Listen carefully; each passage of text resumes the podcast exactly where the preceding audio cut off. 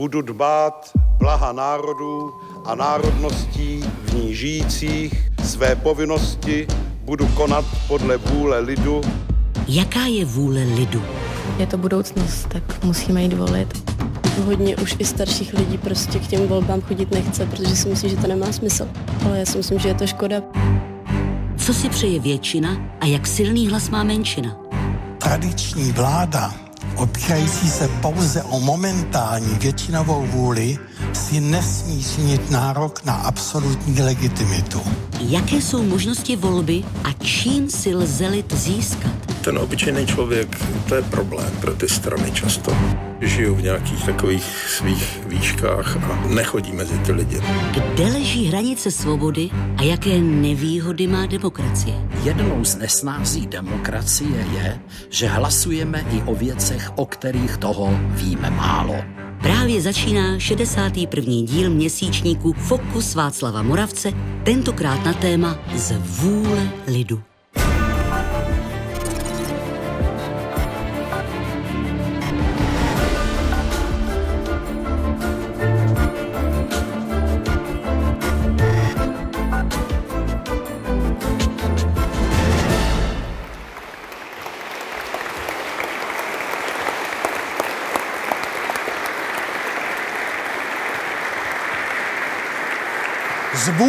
Lidu se v demokracii mocní o moc dělí. Z vůle lidu však mohou demokraty vystřídat autoritáři a diktátoři. Důsledkem zvůle lidu je pak vytěsnění lidství jako univerzální hodnoty. Zvůle lidu v takovém případě vede k zotročování a pronásledování těch, kteří se odmítají zvůli lidu podřídit. Především o tom bude dnešní fokus. Při jeho sledování vítám vás, diváky z Pravodajské 24, i publikum tady v hlavním sále Valštejnského paláce, sídla Senátu parlamentu České republiky, které je symbolem dělby moci. Hezký dobrý večer. V publiku dnes tady s námi jsou studentky a studenti gymnázia Josefa Kajetána Tyla z Hradce Králové, gymnázia Česká v Českých Budějovicích a vítám také hosty Senátu, kterému děkujeme za to, že můžeme z těchto prostor vysílat. Dobrý večer vám všem.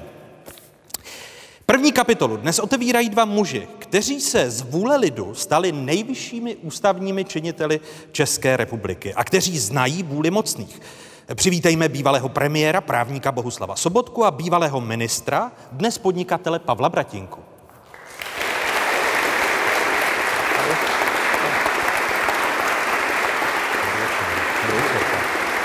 Dobrý večer.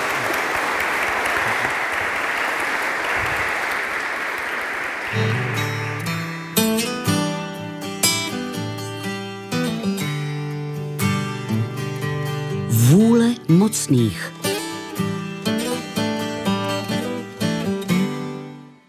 Bohuslav Sobotka i Pavel Bratinka byli mocnými muži. Jak těžké z politiky odejít, Pavle Bratinko? Eh, To záleží, jakým způsobem odcházíte. Já jsem ten způsob neměl úplně ideální, já jsem opustil vlastní stranu, když jsem se s ní politicky rozešel, což není úplně ideální odchod. Ideální znamená, byl to těžký odchod? Ne, že to není ideální odchod. To chápu, ale jestli to byl těžký odchod, když eh, se ptám, jestli je těžké z politiky odejít, Přiznám se, nerad jsem odcházel. Bohuslav Sobotka, jak těžce se odchází z politiky? Určitě o tom člověk přemýšlí. Čili není to jednoduché rozhodnutí a každý, kdo vám říká, že je, tak neříká úplně pravdu.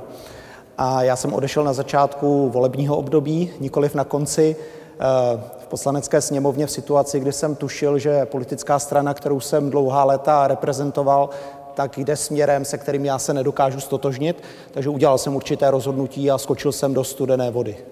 Eh, Studená voda to byla proč? Že jste nevěděl po těch mnoha letech, protože vám je, bylo vytýkáno, že jste se vlastně profesně narodil v politice, ano, že jste nedělal nic jiného než politiku, člověk já jsem, pojal, já jsem pojal politiku jako řemeslo, kterému jsem se vyučil na začátku a pak jsem se ho snažil dělat maximálně poctivě a dělal jsem ho řadu let, protože já jsem v té celostátní politice byl 21 let, což byla strašně dlouhá doba. A to byl jeden z důvodů, když jsem si dával to pro a proti, eh, eh, jestli odejít, tak to byl jeden z důvodů, proč odejít, protože jsem si říkal, je to už hrozně dlouhá doba, a teď je možná poslední chvíle, kdy můžu ve svém životě udělat nějakou výraznější změnu, ještě mi není 50 a můžu začít eh, nový profesní život. A to byla ta studená voda. To znamená, odešel jsem úplně z veřejného sektoru, dneska pracuji v soukromém sektoru, eh, v oblasti, kterou bych předtím možná ani nepředpokládal, ale je to pro mě úplně nová věc a je to pro mě strašně zajímavé a musím říct, že mě to naplňuje. My tady máme vyváženě levicového politika, pravicového konzervativce, eh, když, protože Pavel Bratinka byl kratší dobu v politice než Bohuslav Sobotka, eh, jak časté byly námítky vašeho okolí, eh, nebo to, co jste si o sobě přečil, že politici jsou odtržení od reality, že neznají problémy běžných lidí? Tak to byla častá námitka, to je námitka, kterou použije každý když nemá nic konkrétního, tak řekne, jste odtrženi od reality. V mém případě to možná trochu pravda byla, že jsem byl odtržen od reality, ale rozhodně to nebylo masivní odtržení. Já jsem měl spoustu zpětných vazeb a samozřejmě někdy jsem si říkal, že eh, bych možná mohl eh, vysvětlovat věci lépe, prosazovat věci lépe, a že se mi to nedaří, protože nějak jsem trošku mimo běžného člověka. Někdy jindy jsem ale měl pocit, že jsem udělal vše, všechno, co odpovídalo tomu, co ta země potřebovala. Takže ano, měl jsem někdy pocit, že jsem jaksi v určité disharmonii, to ano. Když, když jste eh, v politice a teď máte mnohaletou zkušenost, eh, Bohuslav Sobotka čtyřletou, eh, Pavel Bratinka téměř 20, 20, let, 20, 20 let, víc než 20 letou mimo politiku. Co byste doporučovali současným politikům, aby nebyli odtrženi od světa? Protože jasné, že ve funkci ministra, ve funkci premiéra eh, obklopí politika okolí a na ně, na to okolí se musí spoléhat. To je otázka, říkal se jí za 64 tisíc dolarů, když na ní odpověděl, nebo na Nobelovu cenu. Záleželo by, koho bych před sebou měl protože když se dívám na dnešní politiky, tak jsou velmi rozdílní. A někteří z nich, myslím si, že mají docela dobrý a reálný obraz o tom, co se děje, i u jiných o tom pochybuji. Takže já nemám univerzální radu. Nemám. Bohuslav Sobotka. A já myslím, že ta dnešní politika je opravdu velmi silně založena na průzkumech veřejného mínění, je velmi silně založena na analytice sociálních sítí, dokonce bych řekl na denní a možná i někdy hodinové bázi. Takže to je určitě vazba na realitu, ale otázka je, proč člověk v politice je, jestli je tam proto, aby reflektoval veřejné mínění a tím, že ho reflektuje šikovně, tak aby se tam udržel co nejdéle, nebo jestli je tam proto, aby prosadil nějaký program, o kterém se domnívá, že je prospěšný pro společnost. V okamžiku, kdy máte ten druhý cíl, tak už je to složitější a moje vlastní zkušenost je taková, že opravdu a děláte cokoliv, tak stejně v okamžiku, kdy, kdy jste třeba v pozici předsedy vlády, tak ten boj s časem je tak neúprostný, že dříve nebo později ztratíte řadu přirozených informačních zdrojů, které vám zpětnou vazbu poskytují. A ty zdroje, na které spoléháte, tak občas nefungují úplně dobře.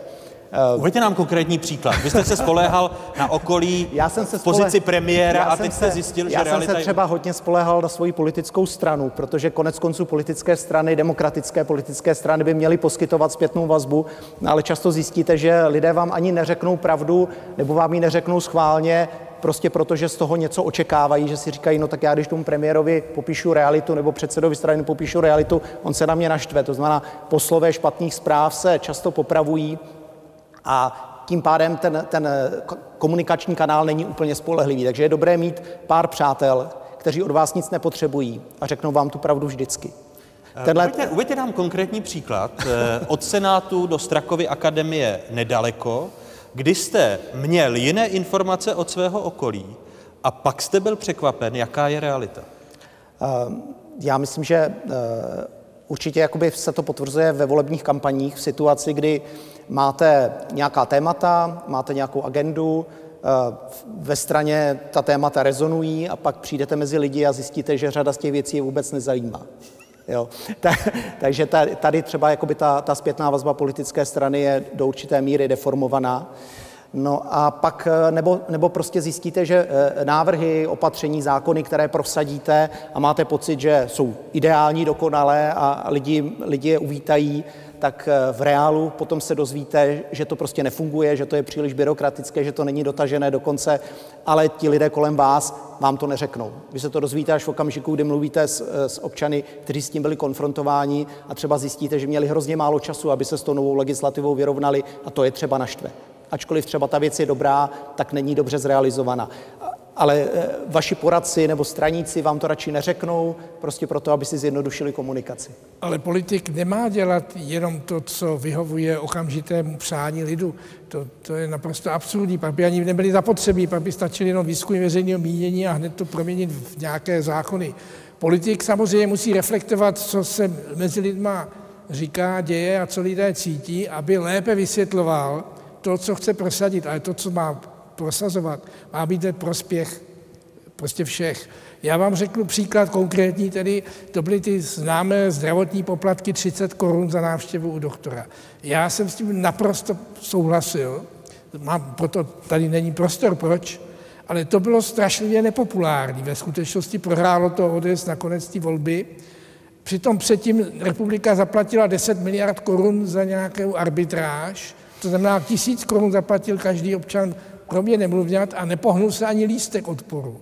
No a podívejte, a no teď to tady říkáte muži, který proti těm poplatkům šel Já, a jeho politická strana z toho těžila. Správně jste řekl levice, pravice, ale, ale je to tak, že eh, jako politici by měli aspoň, oni jsou pod obrovským tlakem zevnitř strany samozřejmě, aby zajistili lepší volební výsledky nebo aspoň stejné. Když to politik nezařídí, ten, co je v čele, tak je svržen.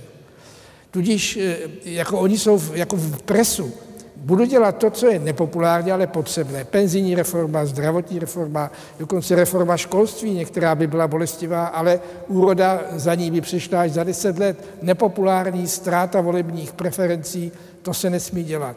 Pod tímhle tlakem jsou, ale doufám, že tahle země bude mít dost politiků, kteří i za cenu příští volební porážky budou dělat to, co opravdu ta země potřebuje a ne to, co v tom daném okamžiku je populární. To je cesta do pekel. Po 23 letech vám přijde, že přibývá politiků, kteří dělají nepopulární kroky? To, to jste mi dal otázku, já myslím, že nepřibývá politiků, kteří by dělali nepopulární opatření, když už jste to země vymáč, teda. No nebylo to, to moc. Eh, ale ne, nebylo to zas tak ostré, jak jsem čekal. Bohuslav Sobotka. Uh, určitě. Uh, já myslím, že uh, musíte dělat i nepopulární opatření. Musíte být schopen, když děláte nepopulární opatření, tak se ho pokusit vysvětlit a získat pro ně alespoň nějakou elementární podporu. Ale není to jednoduché v situaci, kdy máte třeba koaliční partnery, kteří mají postavenou politiku na čistém populismu nebo v situaci, kdy máte proti sobě opozici, která nastolí politiku nulové tolerance a není ochotna se bavit vůbec eh, o ničem. Takže to politické prostředí buď je nakloněno tomu, aby se změny udělaly, a nebo je do té míry opojeno eh, tím bojem mezi vládou a opozicí a tou snadnou možností sbírat politické body tím, že nic nepopulárního nepodpořím a pak, pak ta cesta není. Jo, takže jsou, jsou věci, které, které já já si vzpomínám, eh, když jsem jako ministr financí prosazoval změny, které třeba populární nebyly, když jsme se snažili snížit veřejné výdaje, propouštěl jsem úředníky na ministerstvu financí, poštval jsem si proti sobě odbory. Nebyla to úplně jednoduchá situace, nebo když jsme se snažili, aby ten mzdový růst zaměstnanců veřejného sektoru odpovídal možnostem státního rozpočtu. Eh, byla... Jinými, jinými slovy chcete říct, že když teď vidíte Eh, ministerstvo financí a výši deficitů i eh, po situaci, kterou označme jako postcovidovou, tak si říkáte, že jste dělal chybu, že jste dělal příliš úsporné rozpočty? Eh, já si nemyslím, že jsem dělal chybu. Já si myslím, že, jsme, že jsem postupoval způsobem, a možná to je součást nějaké té staré politické školy, kdy jsme přece jenom byli vázáni určitou mírou odpovědnosti vůči státu.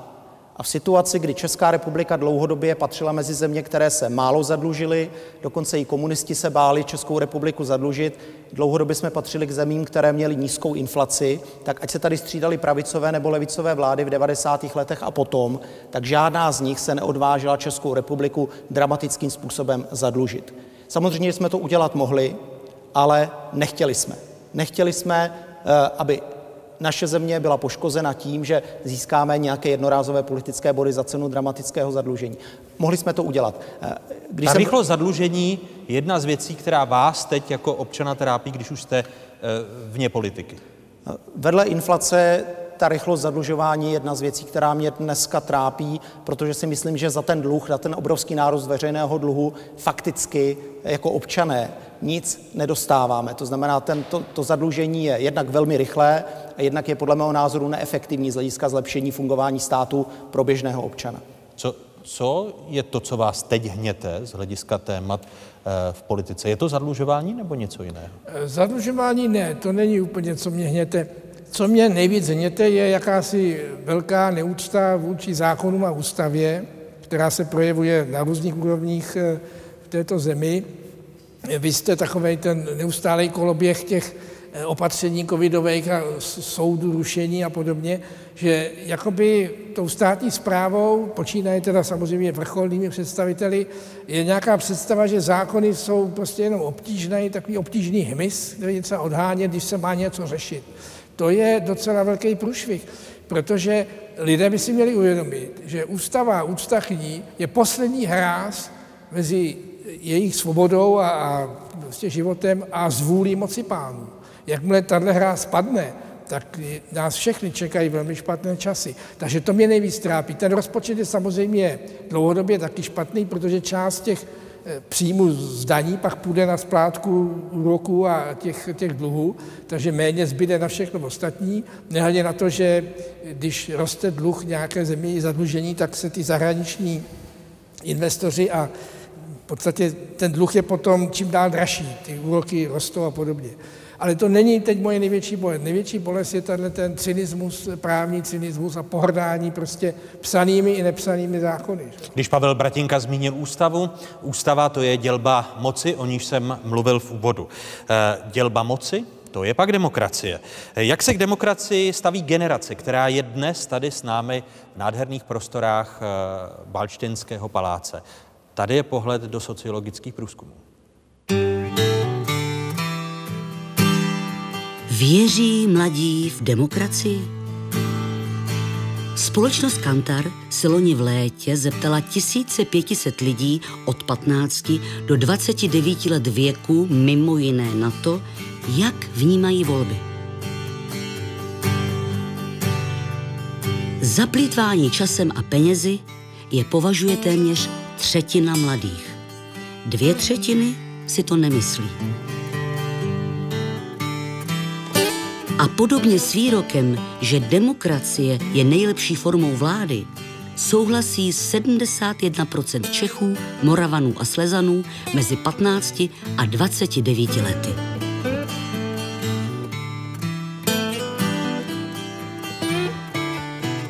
Politickým stranám ale věří jen čtvrtina mladých voličů.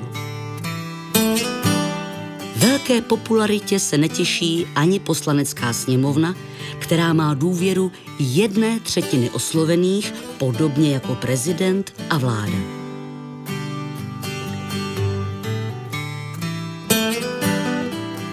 To už mladí lidé spíše věří nadnárodním institucím, Evropské unii a NATO.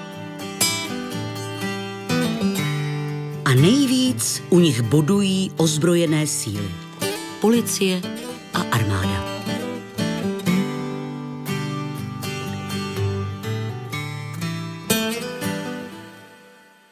Začnu Bohuslava Sobotky. Vy jste e, spolu obnovoval sociální demokracii, zakládal mladé sociální demokraty. Když se podíváte na reflexy e, politických stran, důvěry nejmladší generace v politické strany. Cítíte za to spolu zodpovědnost? Tak určitě ano, já jsem se podílel na politickém a stranickém životě tady v České republice, jak už jsem řekl, dlouhou řádku let, takže nepochybně ano a e, Podílel jsem se na obnovení sociální demokracie jako nekomunistické demokratické levice v České republice a myslím si, že se to do značné míry povedlo.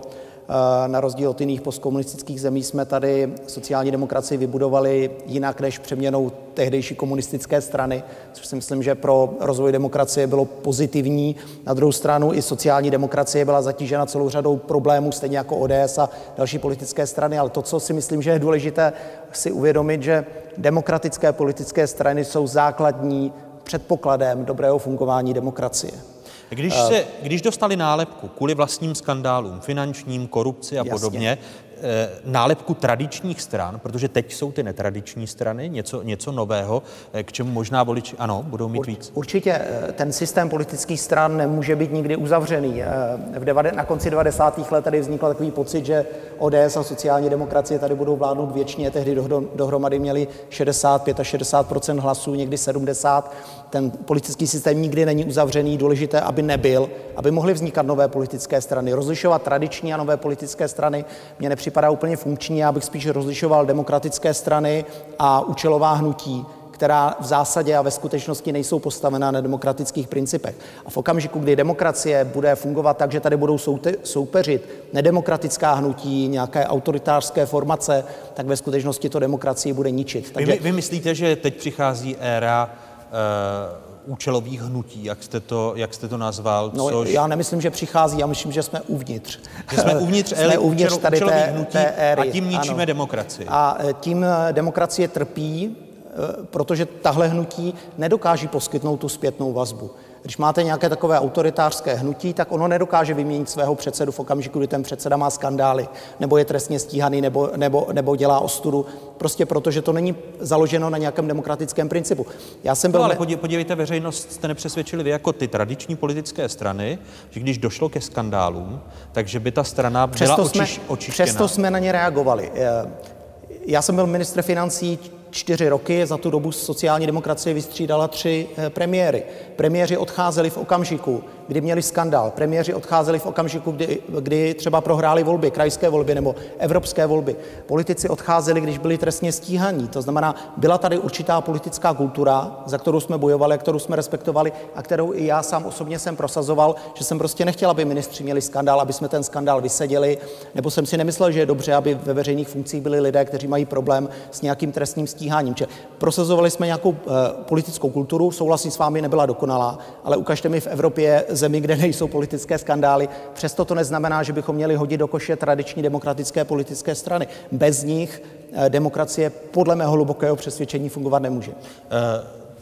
Říká člověk, jehož politická strana, vy sám jste nezaplatil členské příspěvky, opustil jste tím sociální demokracii, která se nemusí dostat do poslanecké sněmovny. Ale to nesouvisí s tím, že demokracie potřebuje politické strany, které jsou postaveny na nějaké členské základně, na nějakém demokratickém eh, principu. Eh, A pokud je o to opuštění sociální demokracie, to souvisí s tím, co se se sociální demokracií v posledních čtyřech letech stalo. Já jsem to čtyři roky sledoval, byl jsem z toho stále smutnější a nakonec jsem přijal nějaké svoje vlastní osobní rozhodnutí. Eh, Pavel Bratinka zakládal. eh, U vás doma se zakládala Občanská demokratická aliance jako pravicová konzervativní strana, vymezená vůči eh, občanské demokratické straně. Když Ne, se... ne, ne, ne, ne, ne, ne, ne, ne. Ano. To, to, to přehazujete úplně historickou, historické sledy.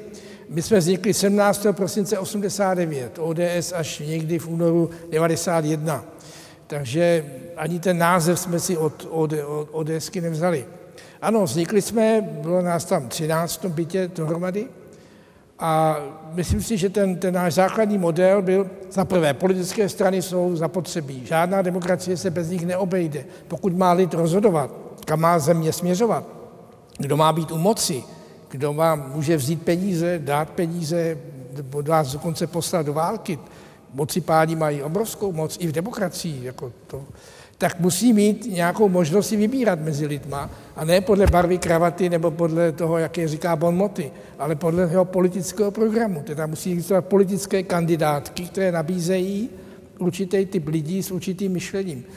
Tím pádem jsou to politické strany, takže bez politických stran demokracie neexistuje, to je naprostá hloupost. Nakolik pro vás jsou alarmující ta čísla, která jsme viděli u nejmladší generace, která je jedna s námi a začne se za pár okamžiků ptát důvěra v politické strany jako instituce, eh, skrze něž se naplňuje demokracie. Eh, je to varující, ale na druhé straně záleží to na nich. Podle toho, jak budou volit při různých volbách, bude tlak na ty politické strany, aby se buď zlepšovali a měli větší důvěru, nebo naopak, aby se zhoršovali. To opravdu záleží. Krása demokracie je v tom, že už nejsou žádní oni a my, ale jsme jenom my Eh, zmiňoval jsem, že se ptají studentky a studenti, kteří jsou dnes tady s námi v hlavním sále Valštejnského paláce. Tady je první dotaz. Dobrý večer. Dobrý večer. Já bych se chtěl zeptat obou pánů uh, politiků, uh, jestli je opravdu... Ex-politiků. Ex-politiků, pardon. Pa- Pavel Bratínka už se ošil. pardon, omlouvám se. Uh, jestli je velký problém, když uh, demokracie ustupuje populismu. Začněme u Bohuslava Sobotky. No, otázka je, co to vlastně je, že demokracie ustupuje populismu, ale já myslím, že demokracie tady ve střední Evropě nebo v té středovýchodní Evropě dneska je v defenzivě a řekl bych, že pod tlakem autoritářů je určitě pod tlakem populistů.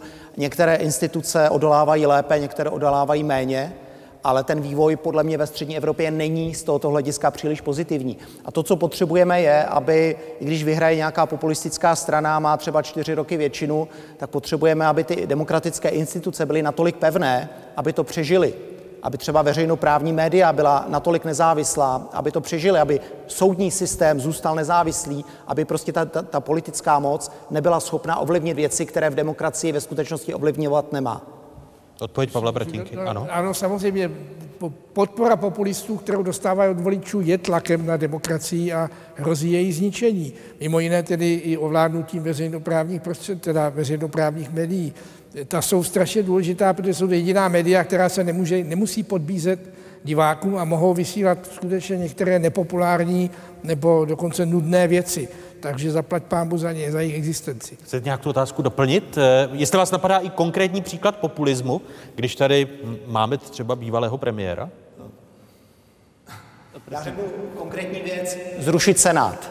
Když sedíme tady, tady v Senátu. To je strašně populární návrh, řekne se, kolik ročně Senát stojí, ale to, že Senát je velmi dobrá pojistka toho, že máme rigidní ústavu a že tu ústavu nemůžete je tak jednoduše změnit, protože musíte získat většinu v obou komorách, to bylo v 90. letech velmi dobře založeno, takže chci využít příležitosti a poděkovat i Pavlovi Bratinkovi, protože to, že máme takhle rigidní ústavu, je pro nás výhoda do nepohody. Takže návrh zrušit Senát, typický tlak populistů, nebo zrušit kraje, nepotřebujeme samozprávu, všechno se dá řídit z centra. Zase příklad populismu. Přitom je jasné, že některé věci z Prahy řídit prostě nemůžete, protože o tom vůbec nic nevíte. Jestli chcete doplnit otázku? Určitě, jenom uh, ještě, jestli vás trochu neděsí současné volební průzkumy, kdy i některé extremistické strany se dostávají uh, k moci, když bych to tak schrnul. Pavel Bratinka? No tak eh, víte, i za našich časů, když se sečetl procenta, které šly takovým divokým stranám, tak, jako byli tehdy Sládkovi republikáni? Za KSČ, že jo, to, tak ty byly často velmi, ty byly stejné nebo dokonce vyšší, než jsou, než jsou dneska. Takže jsem nerad tomu, že mají tolik eh, důvěry voličů, ale neděsí mě to zatím. Když si oba vzpomenete na populistické rozhodnutí, Eh, s odstupem těch 23 let v případě Pavla Bratínky, za které byste si obrazně řečeno nafackovali, a Bohuslava Sobotky, který je mimo politiku čtyři roky. Eh, kdy jste se choval jako populista? Já myslím, že nejvážnější věc z hlediska následků bych řekl to, že jsme, my jsme tehdy byli v opozici, byl to vládní návrh na zavedení přímé volby prezidenta republiky, což samo o sobě by podle mě nespůsobilo problém, ale současně se měla upravit ústava tak, aby se zpřesnily kompetence. A to, že jsme tehdy, ať už vláda nebo opozice, pod tlakem veřejnosti, médií, stoupenců přímé volby na tohle rezignovali a že vlastně nikdo na tom tehdy netrval, ani opozice, ani vláda, aby se zpřesnila ústava, tak ty plody vlastně sklízíme dodnes. To znamená, prezident a teď odhlednu od toho, kdo tu funkci vykonává, má vlastně díky nejasnostem v ústavě možnost zasahovat do pravomocí vlády, což by ve skutečnosti neměl. Takže to je konkrétní příklad. To, že se schválila přímá volba jako ústavní zákon, bez toho, aniž by se upravila ústava. To, to je vaše špatné svědomí, eh, že tam jste věděl, že by to bylo nepopulární a, a nechtěl jste ano, jít proti tam se, mi, veřejnosti. tam se mi opravdu těžko argumentuje. Já jsem samozřejmě sám za to zaplatil hned, v okamžiku, kdy jsem se stal předsedou vlády Že jste měl přímo na jaře prezidenta? roku 2014 a musel jsem ty čtyři roky hájit ústavní kompetence vlády proti snahám prezidenta republiky, ale ještě předtím, když tehdy Zeman jmenoval Rusnokovu vládu bez jakékoliv dohody s parlamentem, tak bylo te- tehdy zřejmé, že už začínají časy, které si určitě nikdo z těch, nebo řada z těch, kteří hlasovali pro přímou volbu, tak si to nepřáli. Ale promiňte, vy jste pro Rusnokovu vládu hlasoval.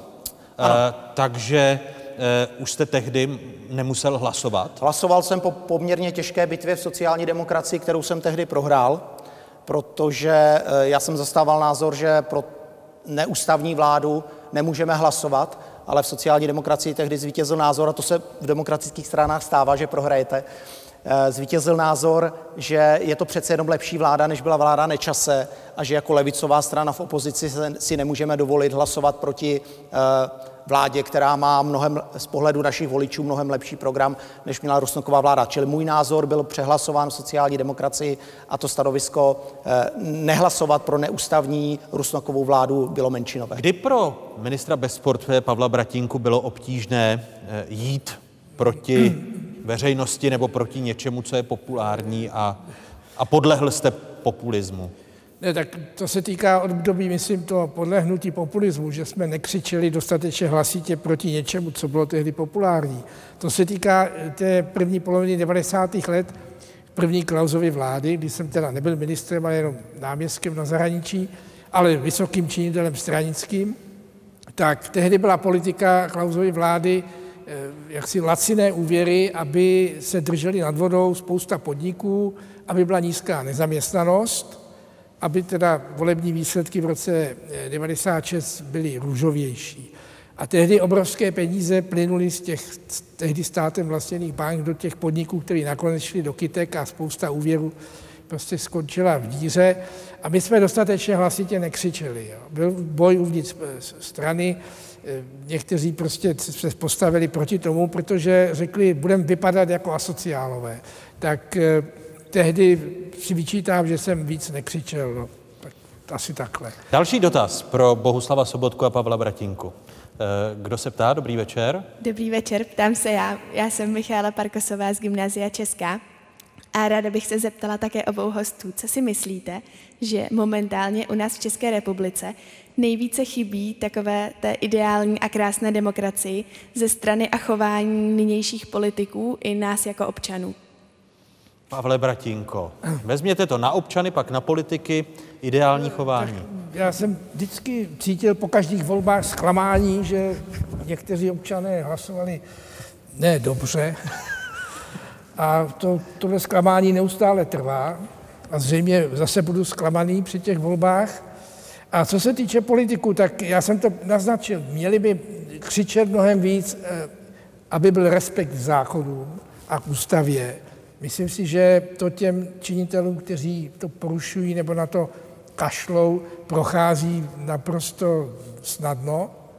A druhá věc, která mě mrzí, a to je to, že, si neuvěd, že neexistuje žádný Mr. Europe, který by vyvracel ve veřejnosti ty mýty, které tady kolují o Evropské unii, naprosté bludy, nesmysly, ale když je někdo řekne, tak nikdo nevystoupí jako ten čertík a neřekne, to je prostě špatně, to je blbost, je to takhle.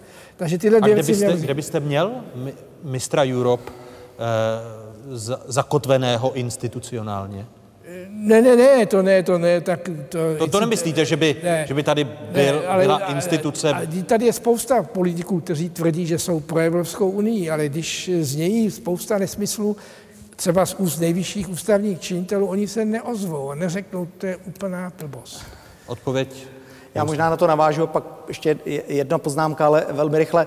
No to je, to je o tom, to, co jsme říkali na začátku, že vlastně demokracie, nebo co jste říkal, že demokracie jsme my, že jsme to my všichni občané a ovlivňujeme ji, ať už jsme v jakékoliv pozici. A Evropská unie jsme taky my, že to rozhodnutí, ono se tady, problém je, že se tady za, zaužíval ten pojem Brusel, jo, Brusel něco, jenomže u všech těch rozhodnutí jsou členské státy. Problém je občas, že když politik něco schválí v Bruselu, přijede do Prahy, zjistí, že to není populární, tak se od toho má tendenci distancovat. A tím vzniká ten problém, tím vzniká ta deziluze, protože vlastně popíráte ten princip, na základě kterého Evropa funguje. Můžete v Evropě mít menšinový názor, můžete prohrát, nebo máte právo veta, uplatníte veto, ale vždycky u toho rozhodování jste. Nikdy to není o České republice bez České republiky. Jenom prostě občas se ti lidé stydí za to, že v Bruselu říkají něco jiného, než, než říkají tady v Praze. A poslední věc, co jste říkala k té české, české demokracii, opozice není nepřítel. Jo, občas prostě to hrajeme, prostě opozice je nepřítel, vláda je nepřítel. Já myslím, že to tak není. Já jsem měl v životě to velké štěstí, že jsem si vyzkoušel obě role. Byl jsem vůdce opozice, řadu let opoziční poslanec. Viděl jsem, jak je to těžké dělat opoziční politiku, protože 99% věcí, které navrhnete, tak je prostě prohrajete a není to jednoduché. Nadávají vám všichni, vaši voliči, že to neprosadíte, vládní voliči, že zdržujete eh, ten legislativní proces a podobně.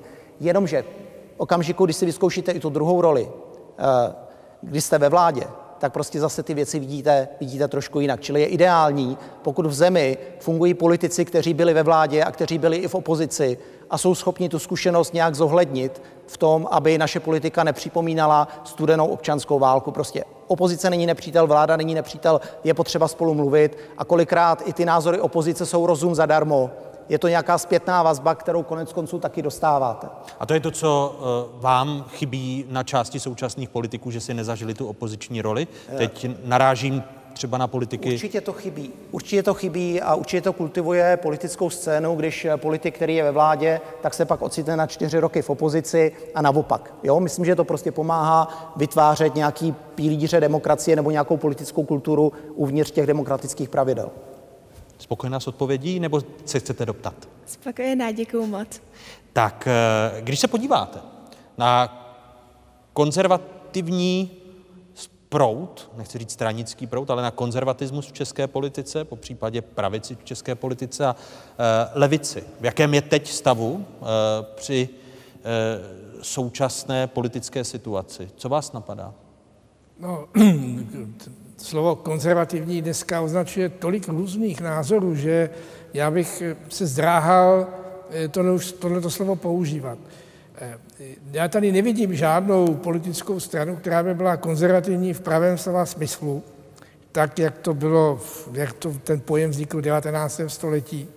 To je eh, pěstovat eh, takovou jaksi vizi, že člověk má být, má mít jasnou představu, že je odpovědný za své činy a to má vnášet do politiky.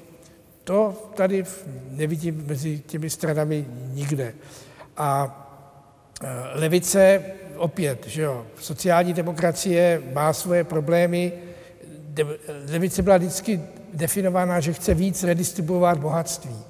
Ale dneska je spousta jiných problémů, které se nedají řešit redistribucí bohatství. Máme problémy kulturní, máme problémy mravní, problémy mezinárodní bezpečnosti a tak dále, kde pojem levice, pravice dost ztrácí smysl, takže já se neodvažuju, neodvažuju komentovat dnešní scénu z tohoto hlediska.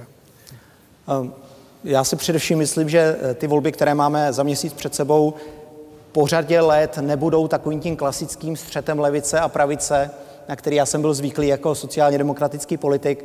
Myslím si, že se v nich bude rozhodovat fakticky o jediné věci, jestli se vydáme tím směrem, kterým dneska jde bohužel Maďarsko a Polsko, anebo jestli se tím směrem nevydáme. Takže myslím si, že tentokrát to nebude střet levice a pravice. A druhá poznámka, ta se týká i levice v Česku, nebo toho, co z ní zbývá. Eh, myslím si, že a to, to vlastně i ty konzervativní nebo pravicové strany dneska čelí spoustě otázek, které je vlastně trhají na kusy. Jo.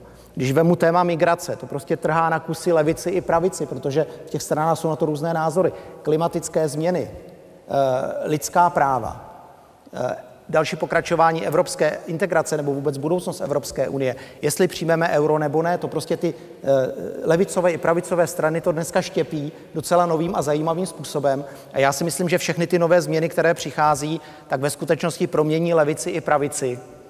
Pan Bratinka tady mluvil o tom, kdo je to vlastně konzervativec. Já myslím, že nás tady bude čekat i debata o tom, kdo je to vlastně sociální demokrat. Prozatím děkuji prvním hostům dnešního Fokusu.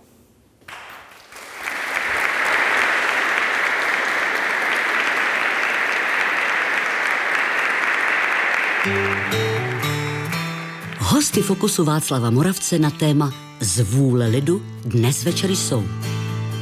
Bývalý premiér a právník Bohuslav Sobotka, bývalý ministr a podnikatel Pavel Bratinka, historička a etnoložka Markéta Křížová, politolog Michael Kraus, koreanistka Nina Špitálníková a psychiatr a religionista Prokop Remeš. Jaká byla vůle lidu v naší historii? Ponořme se do archivu.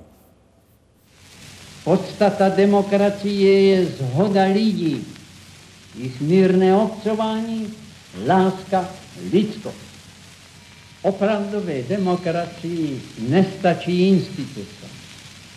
Ona potřebuje lidi, lidi živých, tedy lidi věřících v poslání svého státu a národu. Vesnický lid volí se stejnou vážností jako lid městský. Je neděle 16. května, den voleb do národních výborů.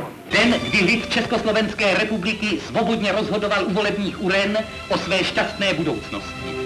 Vůle lidu se dnes uplatní i ve slovenské vesnici Štole. Volby do národního shromáždění skončily vítězstvím Národní fronty. Byly manifestací pevného odhodlání našeho lidu. Ľudia berú riešenie svojich vecí do vlastných rúk vážne a zodpovedne. Československý lid hlasoval pro socialismus a mír. Voliči vyjadrovali, čo cítili, čo mysleli, čo viedlo ich ruku s hlasovacími lístkami. V ich názoroch nebolo rozdielu. Svoje povinnosti budem konať podľa vôle ľudu. Volby do zastupitelských sborů všech stupňů vyjádřili pevné odhodlání našeho lidu pokračovat v nastoupené cestě výstavby rozvinuté socialistické společnosti. Proto je tak důležitý ta podpora ze spodu. Aby my jsme mohli říct, ne, my si to přejeme, pojďte, lid to žádá taky. My s ním souhlasíme s tím lidem. My plníme jeho vůli. Přicházejí hosté druhé kapitoly dnešního Fokusu. Historička, etnoložka z Filozofické fakulty Univerzity Karlovy profesorka Markéta Křížová a politolog profesor Michal Kraus, který působí na Middlebury College ve Spojených státech amerických.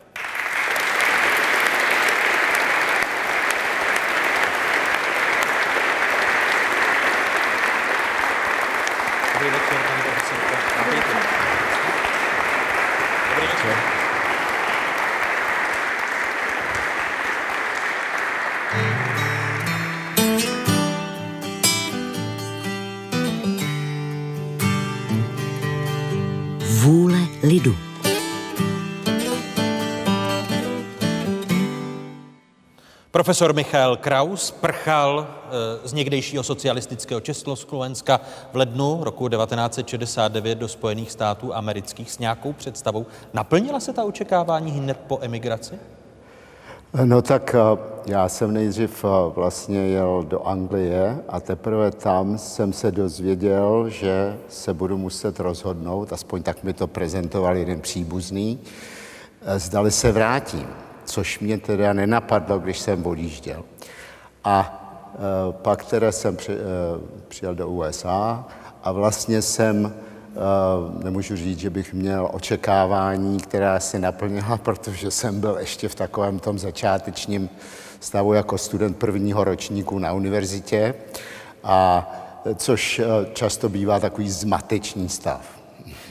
Jako politolog, když se podíváte na založení Spojených států amerických, dalo se tehdy hovořit o demokracii blížící se k nějakému ideálu, když v ní byly velké skupiny obyvatel vyloučeny? Tak to je, myslím, velmi dobrá otázka. Já bych řekl, že politologové na to mají dva názory.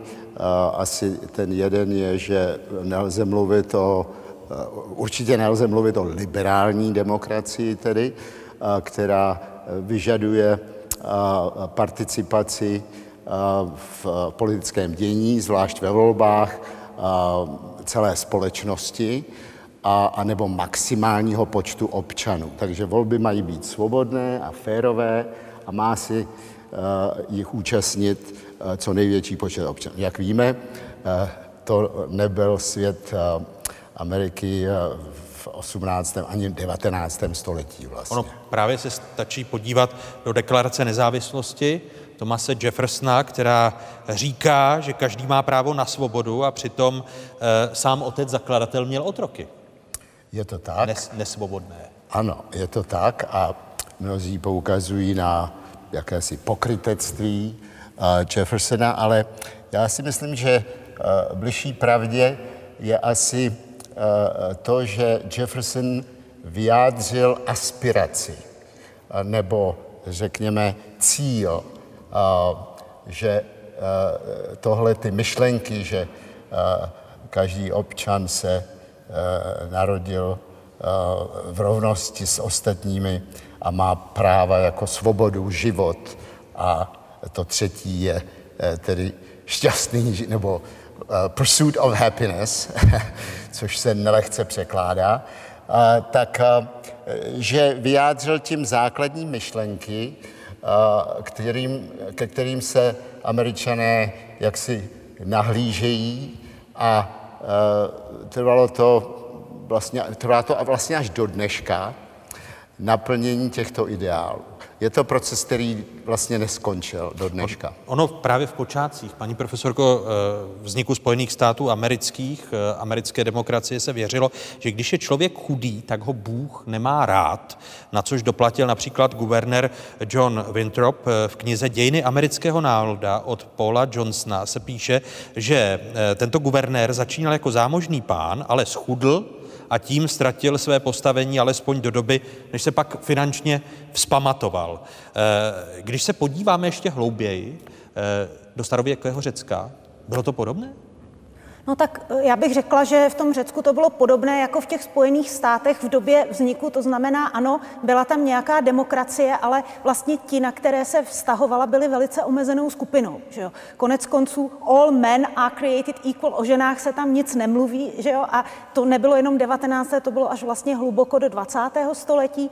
Ti, kteří si vydělávali námezdní prací, vlastně ani v tom Řecku neměli šanci se podílet na tom rozhodování a vlastně ani na tom nějakém společném bohatství bohatství. Prostě společnost se někam posouvá a postupně si ty jednotlivé skupiny vybojovávají svůj podíl na moci a svůj podíl i na tom společném bohatství. Při pohledu na zámořské objevy Evropanů, tak přicházely do Evropy jiné rasy, jiné národy, s jejichž přítomností si Evropa, Evropané museli poradit, čím Evropa ospravedlňovala v minulosti, že nepovažovala ty jiné rasy, obyvatele jiných národností za plnohodnotné Evropany? No, my si asi dneska těžko představíme, jaký to musel být šok, že v podstatě během jedné generace to, co bylo celým světem, že Evropa s nějakými přívězky známých částí Asie, řekněme Severní Afriky, to byl ten svět obklopený mořem oceánským. A během jedné generace mezi Kolumbovou plavbou a tedy Magalienčovou cestou kolem světa, prostě najednou ta Evropa je malinkatou součástí nepřehledné mozaiky národů, ras, i když se tomu tak neříkalo, náboženství, tak samozřejmě pro Evropu v té době bylo nutné si vytvořit nějakou představu o sobě samé.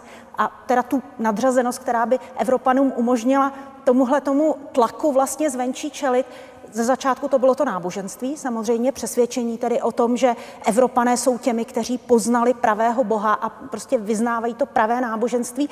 Později ale vlastně díky misijním aktivitám vlastně se tak jak si křesťanské společenství rozšiřovalo. Takže najednou už Evropa nemohla být stotožněna tedy s tou pravou vírou, takže pak přicházejí jiné faktory, ať už kulturní, představa tedy o té kulturní, technické třeba nadřazenosti. Evropa byla schopna přeplout oceán, tedy má právo se zmocnit těch zemí a pak postupně se začíná tedy utvářet ta představa o jakési biologické nadřazenosti, což jsou počátky rasového myšlení. A ano, Michali. A samozřejmě paní profesorka, profesorka má pravdu, že v té deklaraci nezávislosti byla, byla to tedy jaksi nedokonalá, nedokonalé vyjádření té Ale já schválně přečtu tady překlad těch tří vět, protože si myslím, že je důležité pochopit, že to slovo men bylo používáno ve smyslu lidé. Takže tady i když to zůstalo až do roku 1920, vlastně kdy, bylo, kdy ženy získaly právo volit, na federální úrovni, pouze aspirační. Ale tady, tady máme ten citát. Pokládáme za samozřejmé pravdy, že všichni lidé jsou stvořeni sobě rovni, že jsou obdaření svým stvořitelem určitými nescizitelnými právy, že mezi tato práva náleží život, svoboda a sledování osobního štěstí. A e, já si e, teda bych e, k tomu dodal, že zajímavé, že tady Jefferson nemluví o amerických hodnotách. Oni to považovali za univerzální deklaraci, že se to týká všech lidí, že se narodili, tedy, jak se, nebudu to opakovat, ale tak jenom na okraj. Muž interpretuje, co znamenalo mem v, té, v tom textu samotném, že to bylo širší pojetí. Paní profesorko, Pohled no, ženy? Eh, pohled ženy, nebo spíš pohled historičky. Eh, mluvila jsem tady o rasovém myšlení a vlastně ty argumenty proti volebnímu právu žen mimochodem byly hodně často biologické. Že tedy žena svým fyzickým uspořádáním jaksi není schopna racionálního rozhodování na té úrovni, aby mohla volit. Ale mimochodem eh, to byly i debaty o volebním právu jaksi přistěhovalců. Že jo? Na začátku 20. století s tou velkou vlnou přistěhovalectví do Spojených států právě z východní, z jižní Evropy se uvažovalo, jestli vůbec zase i biologicky jsou tito přistěhovalci schopni pochopit americké hodnoty a stotožnit se s nimi a jestli jim je možné to volební právo udělit.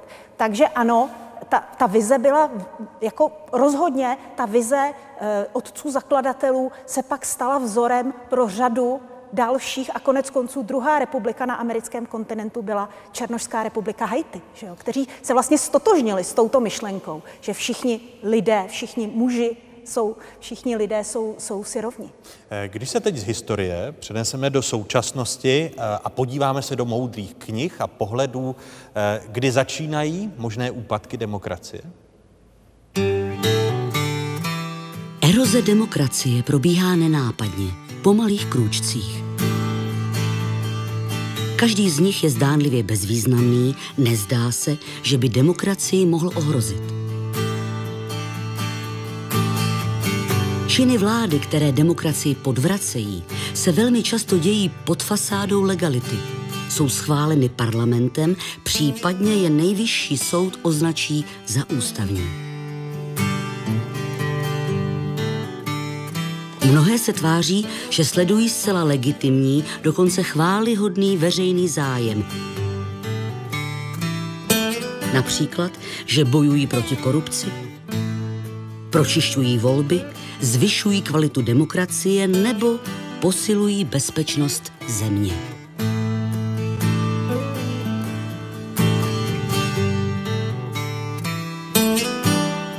Jestliže začnou političtí předáci dávat negativní příklad, je o to důležitější zachovávat profesní věrnost náležitým postupům.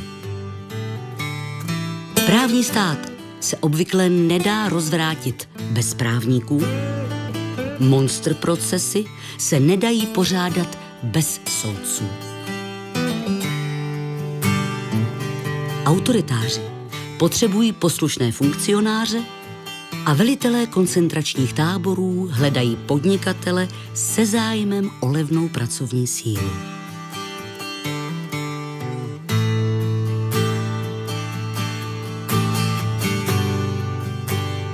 Autoritářství jednoduše apeluje na lidi, kteří netolerují složitost na tomto instinktu není vůbec nic levicového či pravicového. Je to antipluralismus, podezírání lidí s odlišnými názory. Je to alergie na ostré debaty. A není podstatné, zda lidé, kterým je vlastní, odvozují svůj politický názor od marxismu nebo od nacionalismu. Paní profesorko, navažme na ten citát N. Applebaumové. Eh, je to trefné vyjádření, alergičnost vůči těm vyhroceným debatám? Asi ano, e, jako takhle, musíme si přiznat, že společnost vlastně nikdy nebyla homogenní. Vždycky ve společnosti byly nějaké tlaky, zájmové skupiny, i v předmoderních společnostech, i v těch dnešních.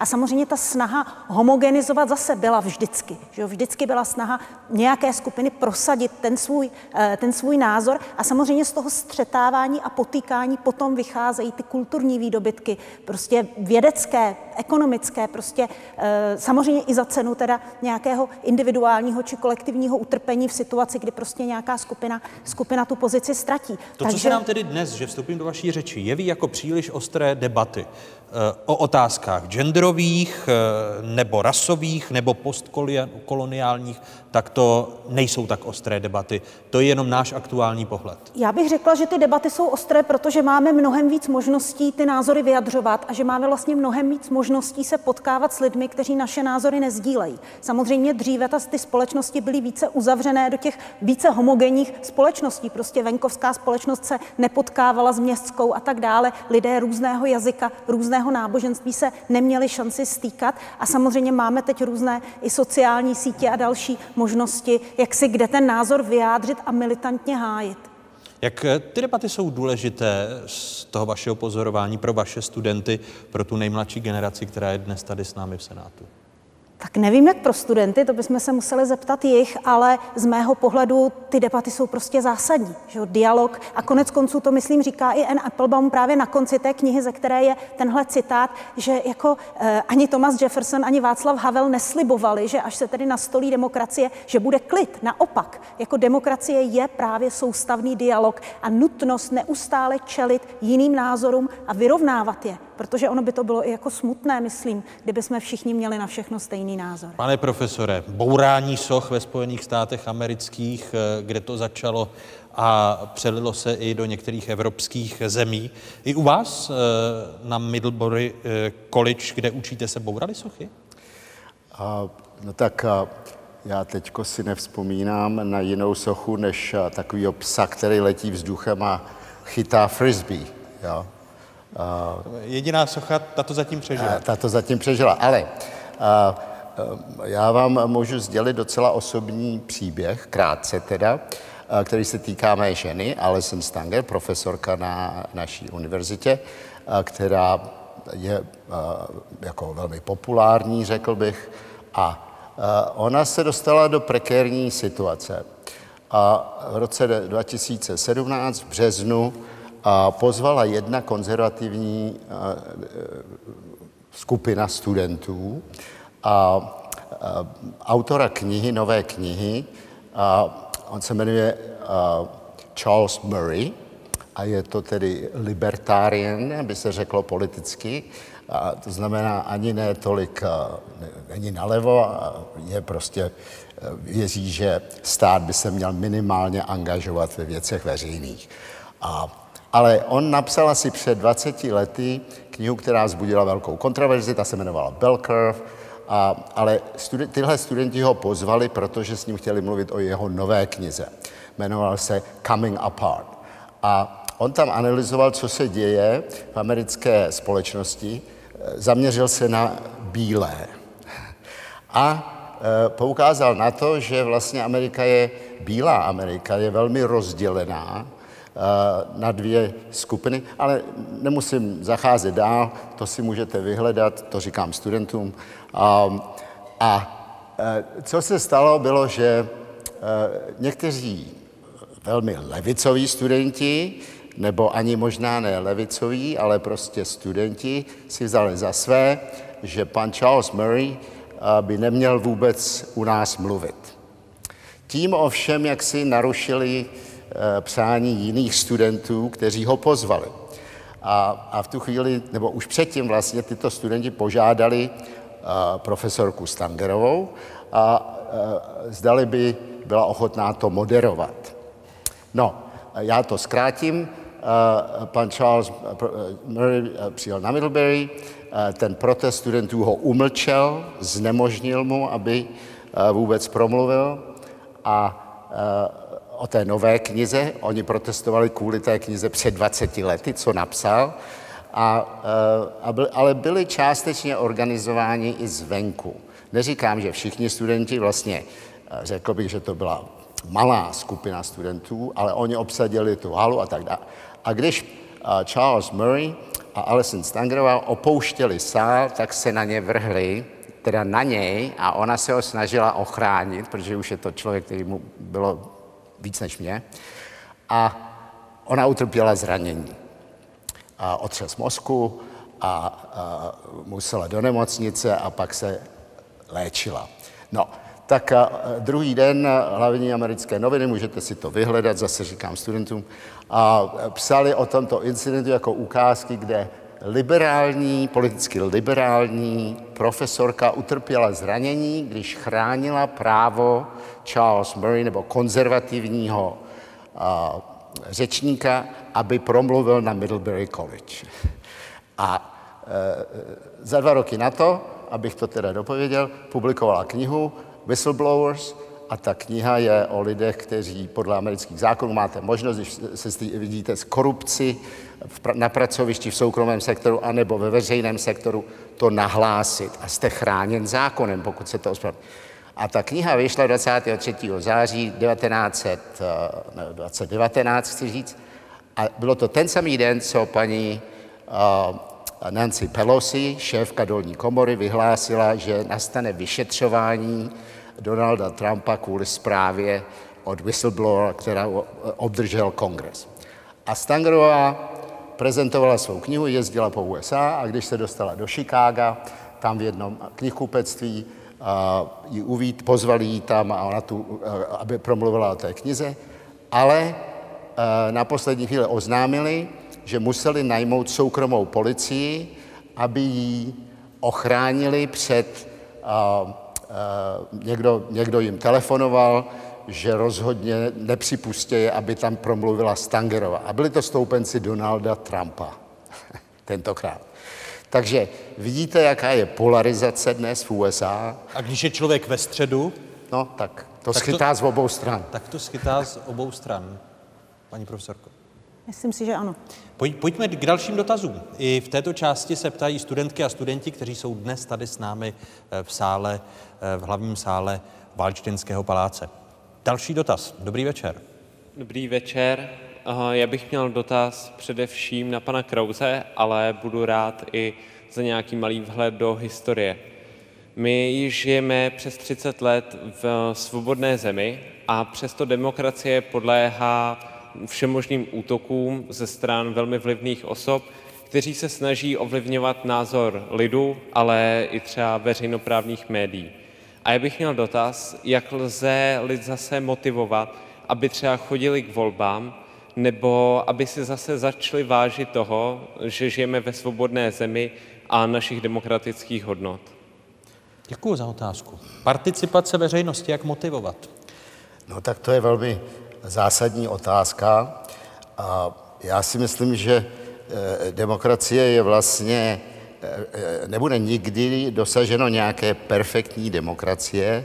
A to je prostě, je to o lidech, o každém z nás a každý musí vzít zodpovědnost sám za sebe, jak, sva, jak, jak za své názory, tak tedy za to, že mu záleží na věcech veřejných, a, a, a proto si vzít za své, nemlčet a snažit se diskutovat s, i s, především s lidma, se kterým nesouhlasíte, abyste pochopil také, pocho, abychom pochopili také jejich názory a, a sami se otázali, jestli se v něčem nemýlíme. A, tak Paní profesorko, pohled, já, pohled do historie. No já bych Možnosti nechtěla, participace veřejnosti. Já bych nechtěla pohled do historie. Já bych měla jednu, když se pan kolega ptá na tedy, co, co bychom mu doporučili, já bych jednu radu měla. Cestujme všichni. Ocitněme se v té pozici toho cizince, toho, kdo je vlastně bezbraný, zejména pokud cestujete sami do země, kde nikomu nerozumíte. Najednou jste v té pozici toho slabého, ohroženého, který potřebuje. A pak mnohem lépe, když se vrátíme domů, tak vlastně mnohem lépe se můžeme vcítit do pozice těch různých skupin, které vlastně v rámci té demokracie volají potom, aby byly uznány, aby se jim dostalo nějaké pomoci. Takže jste tady všichni na začátku svých životních cest a kariér, tak zkuste, zkuste se tady prostě tímhle tím způsobem uh, vlastně podívat do světa a pak vrátit zpátky. Chcete doplnit otázku? Ne, naprosto stačilo, děkuju. Tak další dotaz. Hezký dobrý večer. Dobrý večer. Eh, Já bych se chtěla zeptat obou hostů, eh, jestli si myslí, že například eh, genderové a rasové kvóty na počty eh, přijatých zaměstnanců, jestli eh, spíše se, jestli nejsou spíše neinkluzivní a jestli takhle vlastně nedojde ke snížení počtu kvalitních, vhodných a schopných zaměstnanců jenom z důvodu uh, upřednostňování pestrosti kolektivu a ne uh, schopnostech. Paní profesorko. No, to je dobrá otázka, na kterou je velmi těžké odpovědět. Já si myslím přes všechny hlasy proti a přes všechny argumenty, které jsou i částečně aspoň oprávněné, že to smysl má. Protože především to pomáhá otevírat cestu. Otevírat cestu, eh, dávat vzory prostě pro eh, příslušníky skupin, kteří jsou nějakým způsobem znevýhodněni. Já mám zkušenosti vlastně nejenom, teda ze Spojených států, nejenom z té komunity afroamerická, třeba z komunit eh, původních obyvatel Ameriky, z indiánských rezervací, kdy vím, jak je strašně důležité, když se aspoň jeden člověk z té komunity dostane na nějakou pozici, jak je to hrozně motivující pro ostatní, eh, třeba studenty z těch místních škol, aby se pokoušeli získat nějaké místo na univerzitě. Stejně tak ženy v Latinské Americe, prostě když se podaří, aby jedna žena z té komunity se nějakým způsobem prosadila, je to velmi motivující a v těch kolektivech to opravdu obohacuje. A on je problém, že ta kritéria vlastně pro, která je třeba splnit, abyste mohli nastoupit, nastavuje ten homogenní kolektiv. Jo, takže vlastně ano, eh, ti externisté, ti příslušníci jiných skupin eh, často ta kritéria nesplní, protože prostě kritéria jsou nastavená tak, že je vlastně nejsnáze splní ti, kteří už v té skupině jsou. Ale samozřejmě chápu, že to je kontroverzní a že pokud někdo je zbaven možnosti studovat, pracovat jenom na základě kvot, tak to může vnímat vlastně negativně. Chcete ještě dopl- doplnit tu otázku? Uh, Tak já pana myslím, že... profesora.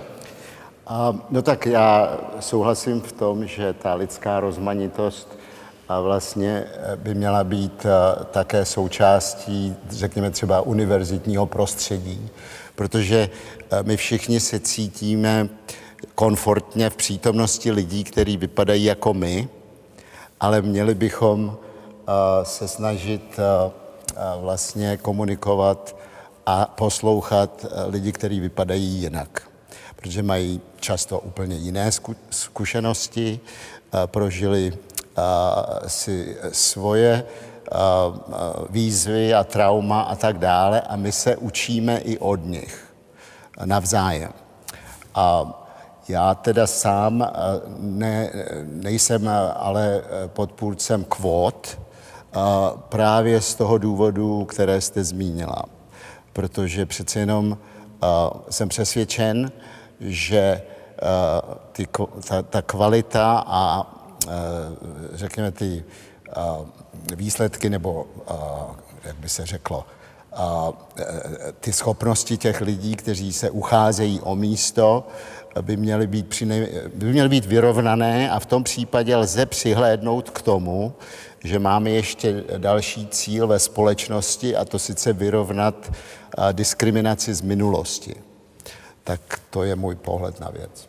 Jestli chcete doplnit? Ne, děkuju. Spokojená Stačí. s odpověďmi. Děkuji eh, dalším hostům eh, Fokusu, kteří s námi zůstávají, a to historičce, etnoložce, profesorce Markétě Křížové a politologovi profesorovi Michalu Krauzovi. Děkuji.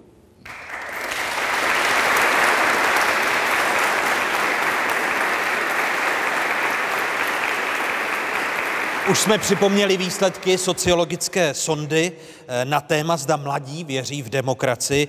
Eh, Jaké v ní spatřují výhody? V čem je špatná? Kdo nebo co ji ohrožuje?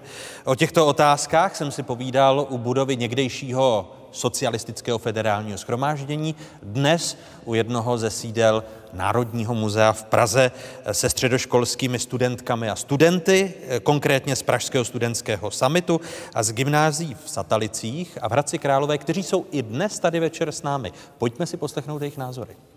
Mě nejvíc fascinuje na demokracii ten krásný paradox, že abych já mohla dělat všechno, co dneska můžu, tu velikou svobodu, tak je to obrovský živý organismus různých omezení a zákazů a příkazů, které vychází z z naší morálky a z našich morálních hodnot, které jsou prostě jasně dané, jsou dané naší civilizací. Mnozí demokracii vyčítají, že je pomalá, že tam je spoustu schvalovacích procesů, spousta byrokracie, ale já si myslím, že to je výhoda, protože díky tomu můžeme hledat to ideální řešení a e, nejedeme na první dobrou, že někoho něco napadne a i hned je to bráno jako to nejdokonalejší, nejlepší řešení, ale prodiskutuje se to a s trochou štěstí dospějeme k nějakému konsenzu, který bude dobrý pro všechny a bude to aspoň trošku fungovat. Ta demokracie a politika, všechno se vlastně modernizuje. Jak jsme se zmodernizovali z těch, z těch monarchií a z těch království, jsme se vlastně modernizovali do těch států a demokracie myslím si, že a věřím a doufám, že vlastně se modernizujeme a ev, vlastně evoluce do nějakého lepšího systému. Co vás napadá eh, v souvislosti s limity demokracie nebo s jinými stránkami? Podle mě ohrožení demokracie spočívá v tom, že jako v té demokracii panuje tam moc lidu, že lid má tu moc něco změnit a problém nastává tehdy, když se ti lidé jako nechtějí příliš angažovat.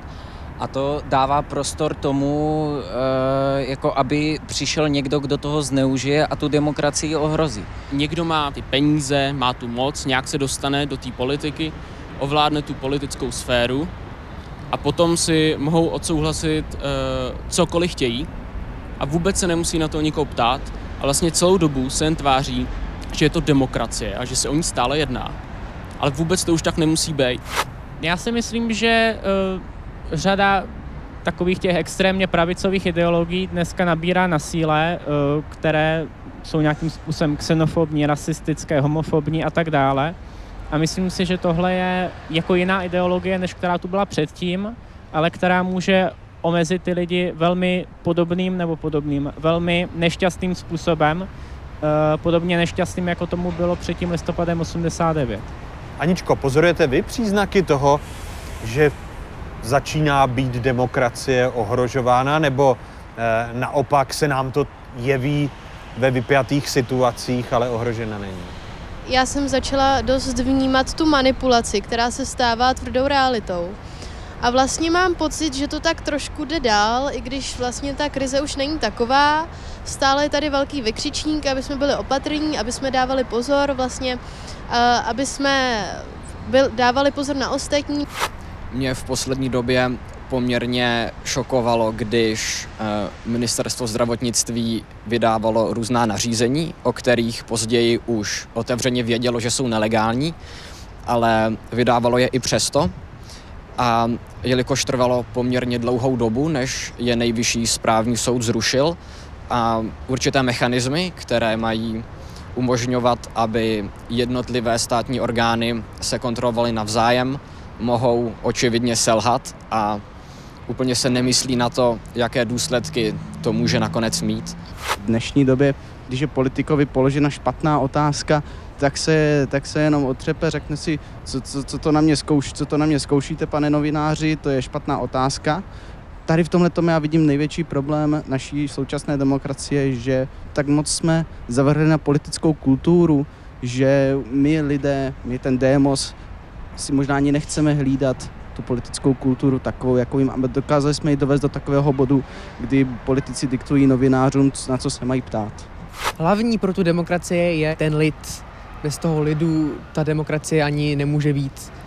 A hlavně, když ty lidé nemají zásady té demokracie, jak jsme i viděli za první republiky, že tu vůbec nebyly ani zakotveny pořádně ty demokratické zásady předtím, než jsme měli jednu totalitní vládu za druhou. Ono to je těžké, aby teďka po tak dlouhé době jsme se zvykali na tu demokracii a, a budovali ty zásady té demokracie, bez toho, abychom se nějak učili ty zásady kultivovat, protože jinak se bude naše smutná historie samotného státu opakovat zase a zase a nic se nezmění. Přicházejí hosté třetí kapitoly dnešního Fokusu. Přivítejme koreanistku Ninu Špitálníkovou a psychiatra, religionistu Prokopa Remeše. Takže to nás zabírají. A jdeme dobrým tempem, si myslím.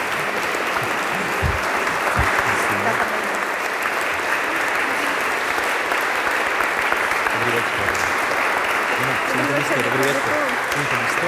Dobrý večer. Dobrý večer. Dobrý večer.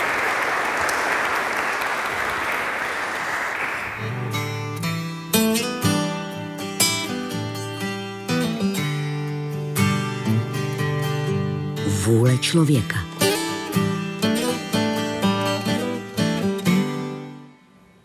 Nina Špitálníková i Prokop Remeš pozorně poslouchali názory studentek a studentů Pražského studentského samitu a gymnází v Satalicích a v Hradci Králové. Eh, Pane doktore, jaká nebezpečí ohrožující demokracii eh, vnímáte vy?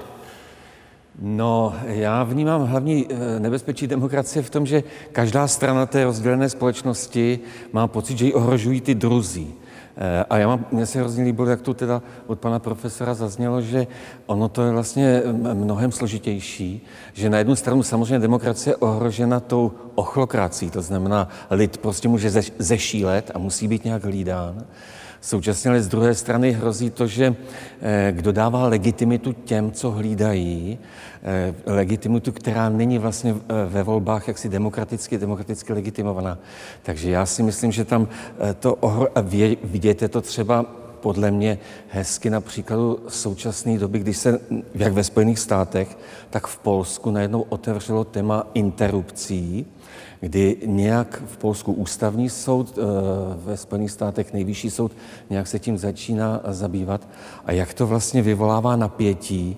A není vlastně jasné, nebo z hlediska celospolečenského, jestli vlastně teda to, co hlásáme, že zákony a soudní systém má být respektován, jestli to vlastně platí pro všechny, jestli si neříkáme jenom, že to platí pro ty druhé a ne pro nás. Takže já to tak jako vnímám trošku jako takovou chaotizaci té společnosti a té se bojím z hlediska demokracie nejvíc. Eh, Z toho důvodu, že možná chaotičnost přivede vůli lidu k tomu, že chce pevnou ruku? Eh, Může to být tak, že ano, že tam může být eh, pevnou ruku, ale může to být takový ten pocit, oni lidi jsou hrozně hloupí, měl, měli by vládnout elity. Tak jak to Platon ve své ústavě říká, že vlastně demokracie je špatná, že mají vládnout elity. A to si myslím, že to analogické ohrožení demokracie jako to, že se ta vůle lidu zvrhne a zvolí si třeba nějakého autokrata. Vy jste v časech autoritativního nebo totalitního režimu v někdejším komunistickém Československu eh, jste se přidal k podzemní církvi. To byla touha po svobodě nebo tam ještě byly jiné motivace? Tak tam byla touha po svobodě dlouhodobě. Eh, Pro mě jako člověka, který tam prošel jsem tím listopadem, tak jako ta idea svobody je nejdůležitější. Trošku mě mrzí, když mám pocit, že se to trošku vytrácí v dnešní době.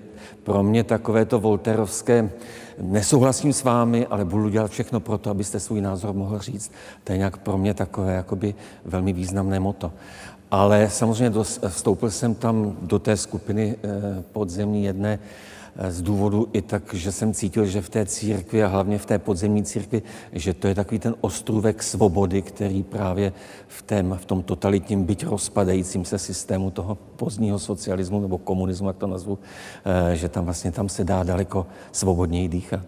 A v plutí do ostrůvku svobody, budu-li pokračovat v té metafoře, kde se svobodně dýchá, potlačilo strach z persekuce pro následování?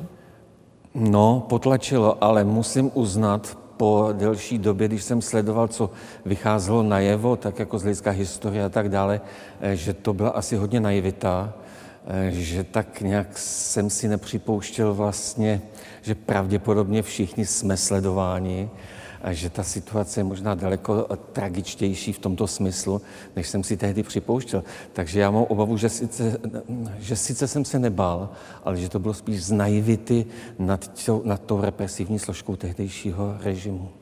Naivita nebo obavy v případě Niny Špitálníkové, která absolvovala dva eh, studijní pobyty v režimu, který je považován za ten nejtuší, nejvíce totalitní, tedy režimu Severní Koreji. Eh, Já si myslím, že to byla naivita. Já, když jsem vlastně poprvé jela do Severní Koreje v roce 2011, tak eh, myslím, že každý badatel, který dělá nějaké téma a pak tam může to reálně zažít, tak jako nadšený a je tak jako nervózní. A ty reálné obavy a ten strach přišel až vlastně eh, v Pyongyangu, když jsem tam reálně byla. A přicházel i s tím, když jste začala právě o Severní Koreji psát oceňované knížky? Uh, přišel ale ne úplně uh, o mou osobu, co si hodně lidí myslí, ale spíše žijeme v nějaké době digitálního věku, kde je strašně snadné nebo snadný unik informací. Já jsem se začala hrozně bát, aby mi neunikly data páč eh, při výpovědi k severokorejských narátorů. Jsou to často citlivé témata a v Severní Koreji funguje tří generační trest, jsou tam povolené nebo veřejné popravy a člověk nechce mít tady to na svědomí. Vy jste v té oceňované poslední knížce Svědectví o životě v KLDR, která získala magnezi litera, tak eh, přinášíte svědectví eh, severokorejců, kteří žijí v Jižní Koreji. Eh, I tam jste využila té anonymizace těch lidí, se kterými, jste, se kterými jste mluvila. Když jste dělala rozhovory s desítkami lidí napříč různými severokorejskými kastami, překvapilo mě jich, že jich je 51 je to tak? Zhruba 51, zhruba 51. 51 kast. Jak zásadně se liší práva a povinnosti mezi těmi 51 kastami, jestli tam je zásadní? Uh, ten kastovní systém vznikl v roce 1957 na vlastně poput Kim Il-sunga, protože potřeboval uh, nějak si legitimizovat čistky, které v Severní Koreji zrovna probíhaly. A ten život v těch kastách nebo v těch různých kastách je naprosto odlišný. Když to uvedu na příkladu, eh, pokud jste v té nižší kastě, tak nemůžete na vysokou školu. Vaš, vaše dítě nebo váš syn nebo dcera nebude moct studovat a bude muset povinně na vojnu.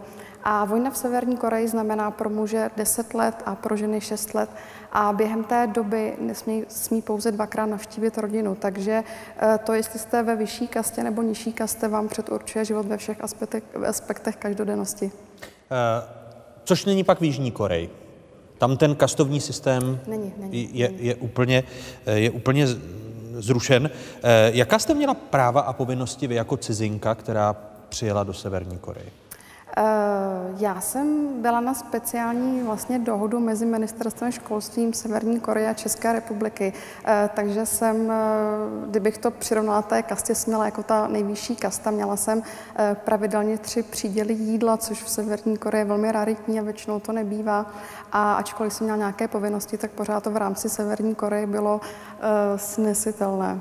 Vy jste tedy byla příslušnící nejvyšší kast... Já jsem, já jsem nebyla v tom kastivním jakoby, systému vůbec, ale kdyby jsme to eh, přirovnali, tak, eh, tak ano. Ty podmínky, které jste zkrátka měla v, živo, v životě? Už celkově, že člověk je v Pyongyangu, tak eh, to znamená, že příslušník té nejvyšší kasty, protože kdyby běžný severokorec chtěl do Pyongyangu, tak musí mít speciální povolenky, včetně povolení ministerstva vnitra vlády. Takže se tam běžný korec dostane v rámci nějakého třeba výletu. A je rozdíl mezi postavením mužů a žen v Severní Koreji? E, obrovský. Když mě zadrželi a vyslýchali severokorejská tajná policie, tak jsem zmínila e, práva žen. Zjistila jsem, že to vůbec nemají ve slovníku severokorejském. A vlastně práva žen eh, dříve skoro neexistovaly, jelikož eh, je tam hodně patriarchální společnost, ale s rozvojem černého trhu, eh, trhu mají ženy lepší postavení, protože mají více peněz, mají kratší pracovní dobu, můžou být teda více času na černém trhu a prodat, takže mají více peněz, ale pořád, co se týče společnosti, ty práva jsou minimální.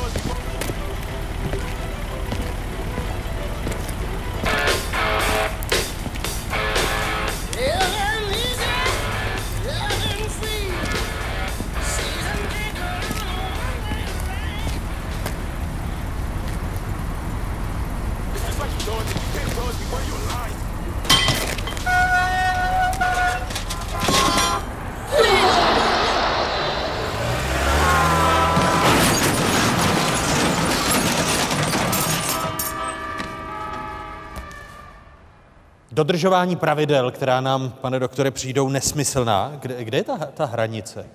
hledat tu hranici je hrozně těžké. Mě to spíš připomněl tady tenhle ten sketch, co jsme viděli. Eh, Já pracuji v psychiatrické nemocnici v Bohnicích a hlavně teda se závislými. A to je tak jako zajímavá komunita v tom, že to jsou lidé, kteří eh, jsou hrozně zotročeni a stále mluví o svobodě. To jako svoboda je něco, hlavně nám nikdo nesmí nic přikazovat. Ale vlastně tady tenhle ten obrázek někdy na těch terapeutických skupinách užíváme, že vlastně nějak ty hranice a nějak to, jako nějaký pravidla, že to vlastně má smysl. Konec konců, kdyby nebyly dopravní předpisy, které porušujeme, všichni porušujeme. Jo? A štve nás to někdy, když tam je snížená rychlost. Ale nakonec uznáváme, že to je dobře, že jsou, protože jinak bychom vůbec nevyšli na silnici. Takže eh, kde je ta hranice? Já myslím, že na to neexistuje nějaká jednoznačná odpověď. Eh, Že to je velmi individuální, ale v demokracii asi hodně je důležité, že přece ta pravidla potřebují nějakou bazální většinovou podporu. Jakmile asi nějaké pravidlo nebo nějaký systém pravidel by se dostal úplně mimo ten společenský konsenzus, tak to prostě lidé nebudou dodržovat a v tom případě ta, ta pravidla jsou bezuba a ta moc, která je vyžaduje, vlastně ztrácí tu autoritu před těmi A lidmi. není to tak, že toho jsme i teď v současnosti svědky, že ta pravidla jsou natolik komplikovaná, vlastně nesmyslná, že dochází k erozi jejich dodržování, k erozi na jejich vymáhání a oslabenost institucí? Já si to samozřejmě myslím, že to tak je. Eh, jestli máte na mysli teda covidová a antikovidová opatření, tak eh, em, já jsem vždycky překvapen, když nějací politici v televizi říkají, jak lidé něco dodržují a já se pohybuju tedy mezi těmi lidmi a vidím, že to nikdo nedodržuje, tak se říkám spíš, jestli to není nějakou bublinou, kde ty lidé žijí. Eh, Bohužel já jako lékař spíš jsem teda pro ta opatření jako antikovidová, ta medicínská, takže říkám bohužel, ale rozumím tomu, že nějak se to dostává mimo ten společenský diskurs celkový a že se to prostě drobí, drobí a že to ztrácí, ztrácí svůj smysl. Eh, Oba dva máte zkušenost eh, se strachem v autoritativním režimu. Eh, Nina z toho nejtvrdšího režimu v Severní Koreji, vy z někdejšího Československa komunistického. Strach v západních demokraciích, když to srovnáte, hraje nějakou roli a přemýšlela jste nad tím, Nino, když jste si říkala strach a autorita totalitního režimu, vymáhaná strachem, a naopak možný strach z nedodržování pravidel v demokraciích, jako je Česká republika? Já to nerada srovnávám, protože když řekneme nějaké dodržování pravidel nebo strach v Severní Koreji, tak eh, Severokorejec má opravdu jakoby strach, když si nepřipne odznak velkého vůdce, za to může být trest fatální, když si špatně ostříhá vlasy, když eh, žena se jde projet na kole v Pyongyangu, je to nelegální, když by se chtěla projet autem, tak za to taky vlastně nemůže žena řídit v Severní Koreji, takže já vlastně ty strachy, nebo od té doby, co jsem se vrátila ze Severní Koreji, eh, tak eh, jediný, co mám opravdu vnitřní strach, je, že vlastně ztratíme tu demokracii, protože už nemáme, nebo mladší generace nemá přímou zkušenost s tou totalitou, nemá už přímou zkušenost skrze to vyprávění těch babiček a prababiček, že už si to nepamatují. A když vidím, jak eh, nějaké pravidla, jak se necháváme šahat na ty eh, ty základy té svobody, tak jsou, aby se to nestratilo nebo nevytratilo, takže to je můj největší osobní strach, ale nedá se to srovnávat. Potvrzujete to, co říkala paní profesorka Křížová Mhm. v předchozí části, že jste si uvědomila strach nebo eh, obavu ze ztráty demokracie, když jste viděla tu, tu Severní Koreju, tedy vaše cesta z, Určitě, z určitě. cestování, to, o čem tady paní profesorka Eh, mluvila. Člověk to má přímou zkušenost a zase, co mě hrozně překvapilo, že i vlastně si člověk uvědom- uvědomí, jak je eh, ten život v té vlastně nesvobodě v něčem i snadný. Jak člověk má všecko jako nalinkovaný a je to vlastně jakoby pohodlný, akorát tam chybí ta svoboda. Srovnání těch strachů, ano. Já si myslím, že samozřejmě tady je jiný strach než v, Severné Kore, v Severní Koreji, ale myslím si, že poslední roky celá západní společnost e, žije ve strachu, e, že když jsem před pár lety mluvil v jednom rozhlasovém rozhovoru a padlo tam také otázka strachu, tak to bylo tak jako, že straší pouze jedna strana, teď se zjistí, že straší naprosto všichni, že se dokonce že prohlašuje, že je správný se bát, je správný panikařit. Já to cítím, eh, že se dostáváme do takové dusné atmosféry strachu, že vlastně přestávají existovat a snad poprvé v dějinách postosvícenských, nejsem historik, kdy neexistuje žádná politická síla, která by mluvila o zářných zítř, zítřkách, jo? tak jak jsme to slyšeli. Vlastně všichni se jenom bojí a nabízejí řešení, jak vyřešit ty strachy, které nás ohrožují. Takže já mám pocit, že, že bychom byli společnost, která je mimo strach, to si nemyslím, já mám pocit, že jsme velmi ponořeni a stále hlouběji se noříme do atmosféry strachu. A v tom případě se obávám, že právě když se objeví někdo, kdo řekne, já vás toho strachu zbavím, mám řešení, že může to být pak to ohrožení té demokracie, protože může takový člověk si uzurpovat eh, moc, která by mu běžně teda, eh, která nemá tu běžnou demokratickou legitimitu. I teď se ptají studentky a studenti, kteří jsou tady s námi v hlavním sále Valčtejnského paláce sídla Senátu parlamentu České republiky. První dotaz. Dobrý večer. Dobrý večer, já se jmenuji Vojtěch Federzo a jsem zde za gymnázium JK Tyla a chtěl bych se obou hostů zeptat, zdali si myslí, jestli je důležitější pořádek anebo svoboda. Teď přemýšlím, jestli za, začít u, u Niny Špitálníkové s její zkušeností. Stoprocentně svoboda. Pořádek, i když jako to je potom na nějaký filozofický debaty, co je vlastně jako svoboda, co je ten jakoby pořádek, ale uh, pro mě vím, co dokáže způsobit stoprocentní pořádek a stoprocentní dodržování pořádku, takže pro mě je to svoboda. Pro mě je to taky svoboda, byť si samozřejmě u, velmi obdobně uvědomuji, že, pořádku. že ten určitý řád je prostě nutné dodržovat a že svoboda a své vole, že to přece jenom jsou různé pojmy.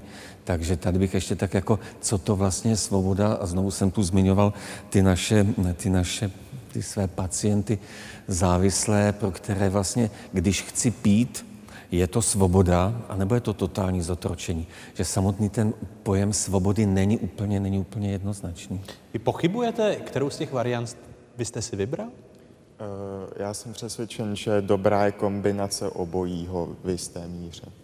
Tak ona, Nina, tím, jak eh, Souhlas. To, to zmínila, a, a, a, a to děkuji za tu otázku. Další dotaz. Dobrý večer.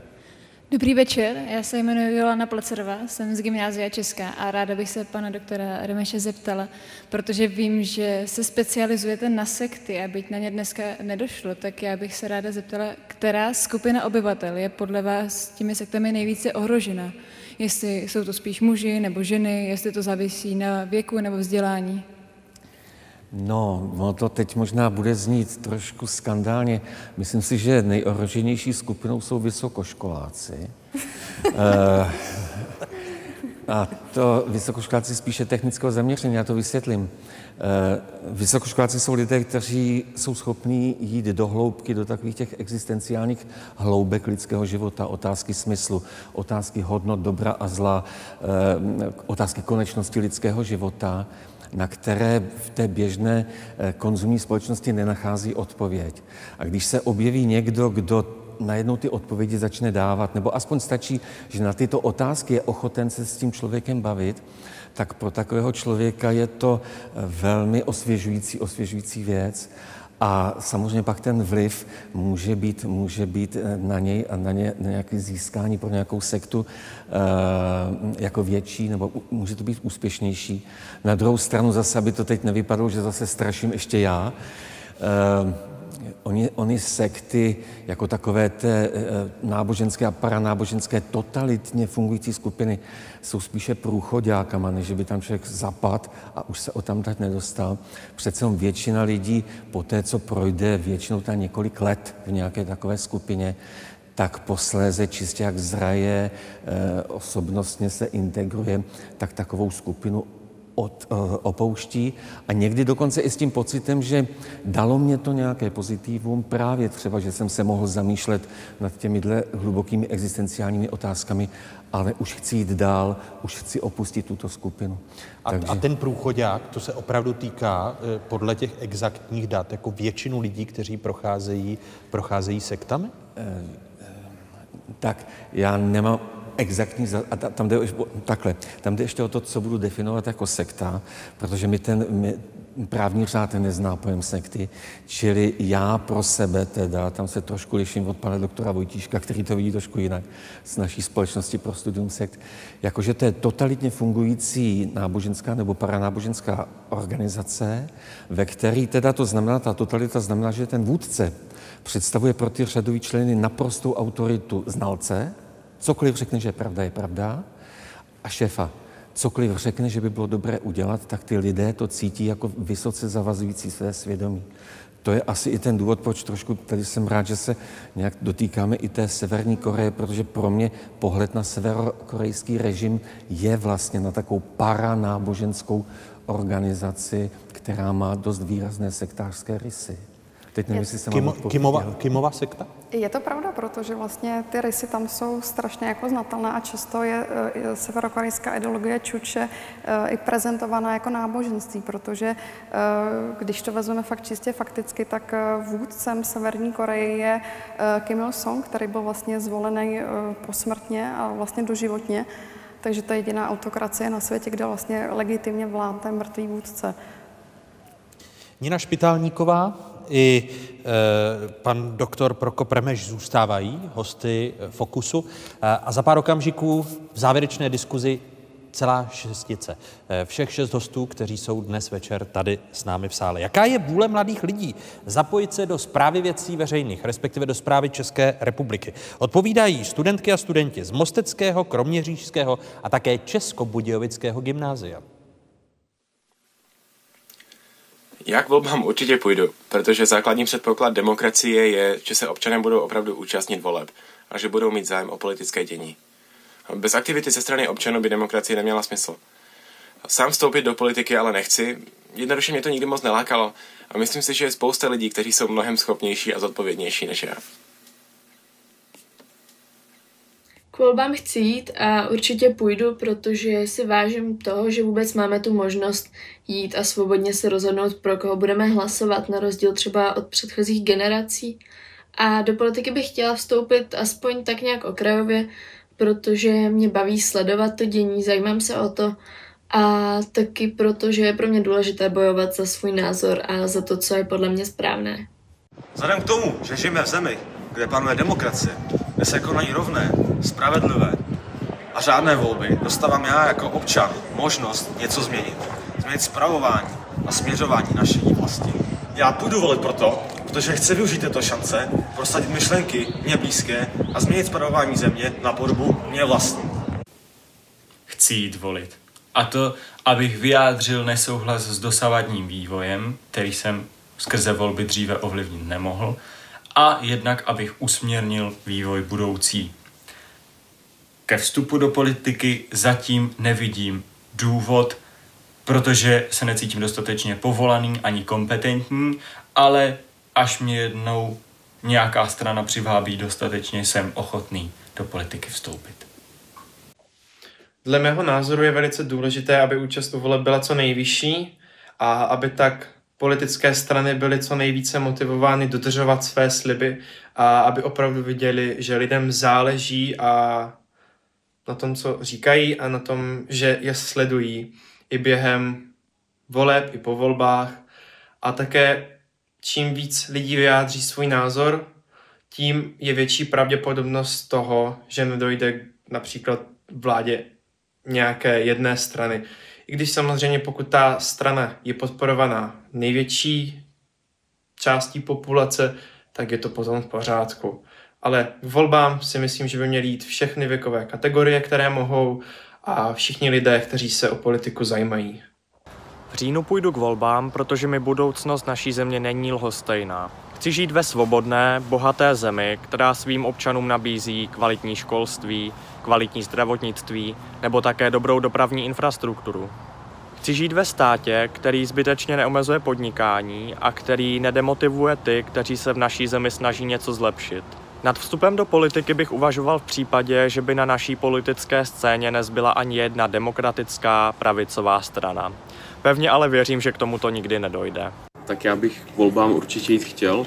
Je to z důvodu, abychom se zbavili těch stran, které jsou vlastně v parlamentu už jenom z tradice, a ne z důvodu, že by opravdu skutečně předvedli nějaký program, nějakou iniciativu a také proto, aby se například nastavily spravedlivější společenské podmínky. Do politiky bych vstupovat nechtěl, i přesto, že se o ní dlouhou dobu zajímám. Zkrátka nechci zasvětit svůj život oschlým chlebíčkům a repetitivním konferencím. Nicméně o politiku bych se nadále rád zajímal, eh, například skrze různé demonstrace a stávky. A tímto bych taky rád prosazoval nějakou svoji politickou iniciativu. Volit bych určitě chtěl. Těším se na to. A volby jsou svátky demokracie. To znamená, že jednou za určitý časový období může každý z nás, a je úplně jedno, jak je úspěšný v životě, nebo jak eh, je jinak zajištěný v životě, tak má každý stejnou možnost tady něco změnit. A s tím se pojí i ta druhá otázka, že když někdo nechce být jenom pasivní a vybírat si z možností, tak se tou možností může stát.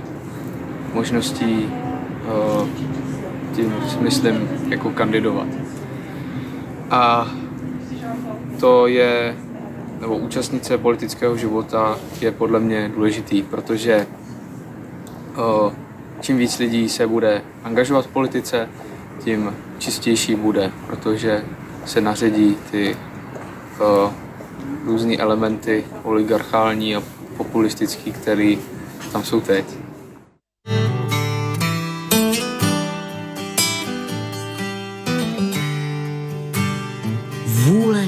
Změnit svět.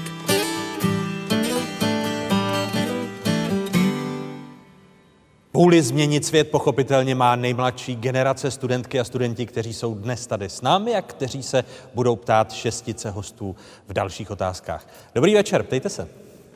Dobrý večer, já bych se rád zeptal pana Sobotky. Uh, otázka uh, populismu na úkor demokracie tady již zazněla a rád bych se vás zeptal, v čem konkrétně vidíte problém populismu? Problém populismu vidím v tom, že on velmi často nemá vlastně žádné hranice. A ve finále pod, řekněme, praporem toho, že plní eh, vůli lidu, vyhoví všem těm většinovým názorům, tak ve skutečnosti může vést poměrně velké destrukci. Destrukci společnosti, destrukci demokratického systému, destrukci ekonomiky, destrukci veřejných rozpočtů eh, pokud tam nejsou nějaké limity, které by byly schopny ho kontrolovat, zastavit, dostat do určitých mezí. Není to jednoduché. Eh, já sám mám zkušenost, kdy jsme vytvořili v roce 2014 koalici eh, tří politických stran, z čehož jedna byla od počátku evidentně populistická. Měl jsem pocit, že tím, že přitáhneme populisty k odpovědnosti, že je dokážeme změnit, ale myslím si, že se nám to příliš nepovedlo. Chcete říct, že jste udělal chybu, že jste přizval do své vlády hnutí ano? Myslím si, že v, v, v dané chvíli uh, to bylo pravděpodobně jediné řešení, které jsem tehdy jako předseda sociální demokracie mohl zvolit. Jenom můj uh, úvodní předpoklad, že přitažením populistů k odpovědnosti jsme schopni z dlouhodobého hlediska ovlivnit, nějakým způsobem členit do normálně fungující demokratické společnosti, tak myslím si, že tenhle předpoklad se ukázal jako chybný. Stačí, děkuji. Další otázka. Dobrý večer. Dobrý večer. Já jsem Filip Dierze z Gymnázia Česká a já bych se taky rád zeptal pana Sobotky na to, s kým se vám eh, v době vašeho funkčního období jako premiéra nejlépe spolupracovalo z, z řad opozice. Nebo jste se pokaždé nebo většinou setkal s nulovou to- tolerancí? Já jsem zažil nulovou toleranci, když jsem byl ve vládě, když jsem byl v opozici, eh, když jako ministr financí tehdy ODS vyhlásila vysloveně politiku nulové tolerance jako postoj opozice vůči, vůči vládě. Když jsem byl premiérem, tak opozice takovou politiku nulové tolerance nevyhlásila a dařilo se pro některé návrhy zákonů hledat i podporu napříč v poslanecké sněmovně a myslím si, že to bylo poměrně důležité, aby některé věci přežily to čtyřleté funkční období. Takže s demokratickými opozičními stranami v těch letech 2014-2017 se dalo o některých věcech mluvit. Ten, ano. Dobře, děkuji. Ten pojem nulová tolerance, to, to se zahnízdilo v české politice, právě eh, tuším to byla ODS, jak se zmiňoval, která to... To je politologický pojem, nulová to, tolerance? Michal? Není to jako, tech, co vím já, to není technický uh, nějaký pojem, který se používá, ale ten význam toho je jasný. A není problém současné politiky, když se podíváme do Spojených států amerických, že už je to nulová tolerance eh, navždy? No, to je teda jako navždy, doufám, že to není, ale eh, ta, eh, jako ta polarizace eh, politických stran a stejně tak rozdělanost společnosti, která to jaksi krmí, tu polarizaci politicky, eh, to je obrovský problém. A, a, a jako musíme s tím nějak pracovat, jako občané, že jo, tedy, ať už tam nebo tady. A, a není to teda je, jenom v USA, ale vlastně v, v Evropě také. A snažíme se pochopit ty zdroje, proč jsou dnes lidé, občané, tak rozdělení a tak rozhádání, dalo by se říct. A opravdu je tady, tady pan doktor mluvil o té chaotičnosti vlastně předtím a jaksi roz, hrozby rozpadu společnosti. Nechci, nechci tady být tak pesimistický, ale pravda je, že mluvili jsme o svobodě a pořádku a svoboda samotná bez nějakého pořádku vlastně je anarchie. Pokud není tedy usměrněná v institucích, které zajišťují všechny ty základní pravidla hry. Takže absolutní svoboda vlastně ani není realisticky možná. Vždy se potýkáme s nějakými hranicemi, našeho jednání a chování, ať už v nějaké instituci, ve které pracujeme, anebo ve společnosti, anebo v tom politickém systému. Jak z té chaotičnosti vystoupit, Pavle Bratínku? No, tady se dává do protikladu pořádek a svoboda, ale uvědomte si například, jak by se vám svobodně cestovalo autem, kdyby neexistovala pravidla dopravní.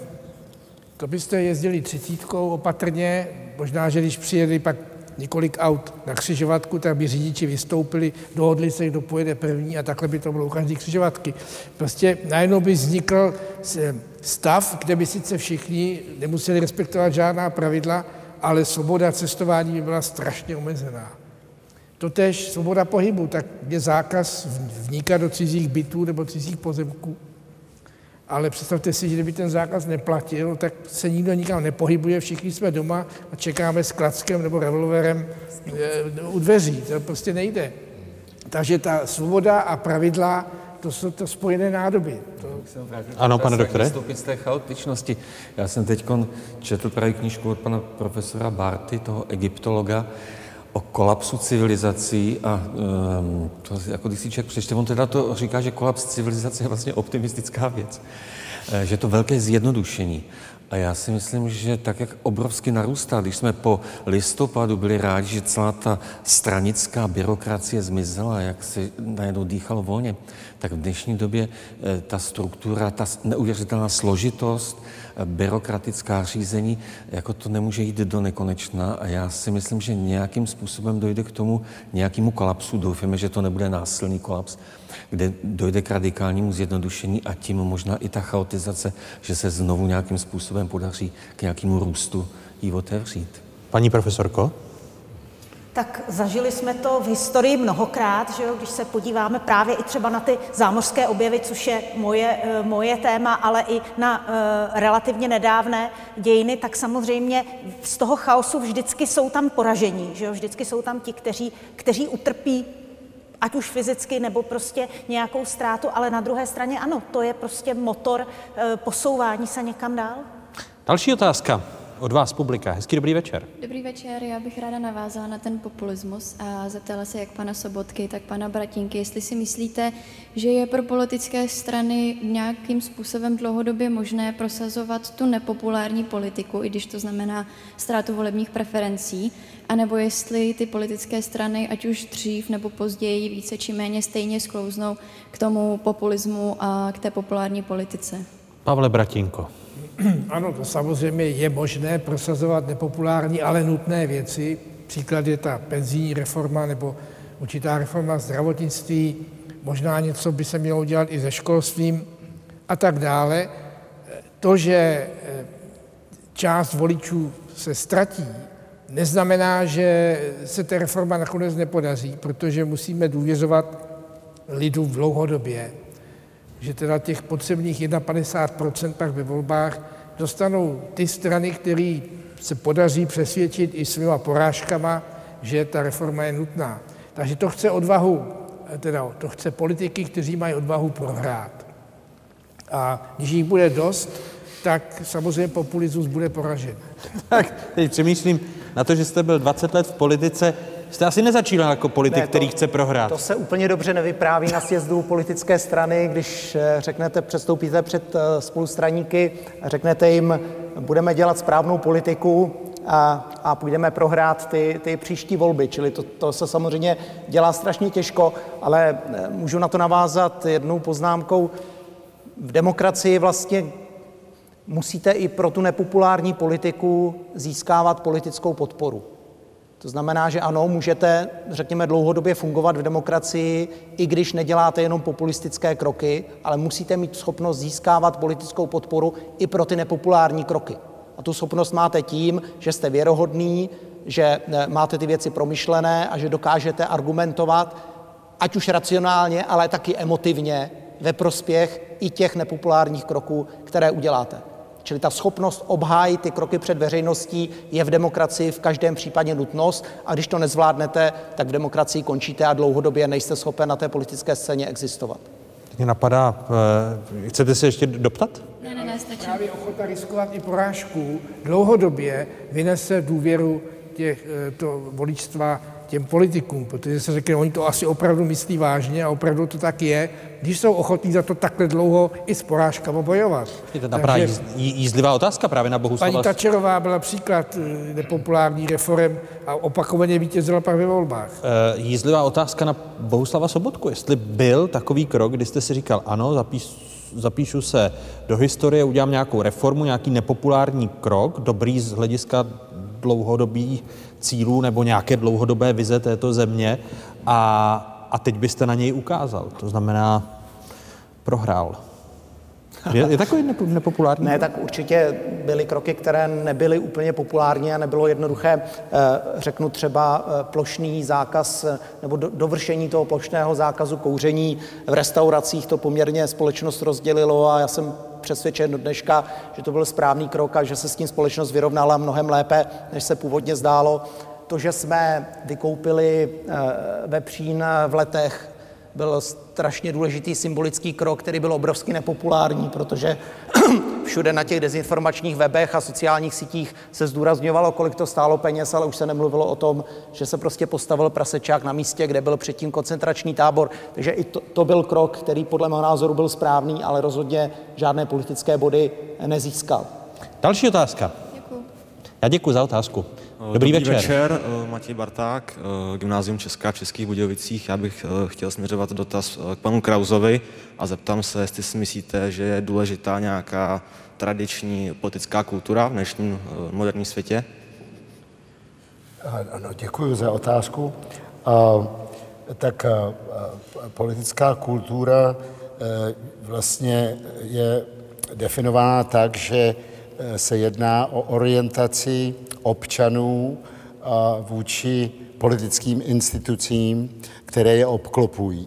To je jedna forma té definice. A e, takže mluvíme o politických kulturách, kde převažuje demokratický duch a já nevím, respekt pro právní stát a tak dále. A také můžeme najít země, ve kterých dominuje eh, politická kultura, která je hierarchicky organizovaná a eh, často podporuje autoritativní režimy.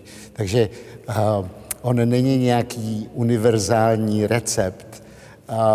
Ono se to vlastně, ten termín se neodvozuje od slova kultura jako, takové, jako taková, ale jedná se o prostě názory občanů na to, do jaké míry například mohou usměrnit chod státu.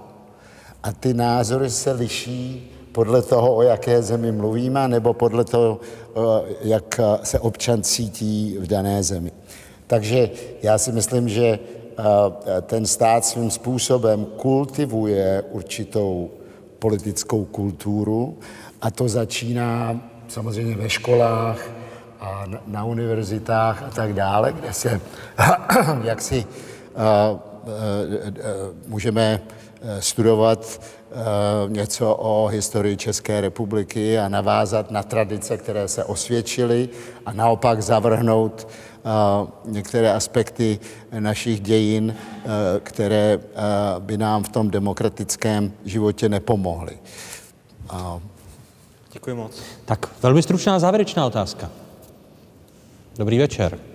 Dobrý večer. Já bych se chtěla zeptat hlavně paní profesorky, která mluvila o e, různorodosti, že je v demokracii důležitá. Zároveň se tu, a chtěla bych se zeptat, kde je hranice různorodosti a demokracie, když některé politické strany v podstatě nectí ty hodnoty demokracie a podporují diskriminaci jak menšin, tak genderové, tak žen, tak jestli je vůbec v dnešním světě k něčemu potřebujeme, jestli tu demokracii budují nebo ji spíše podkopávají.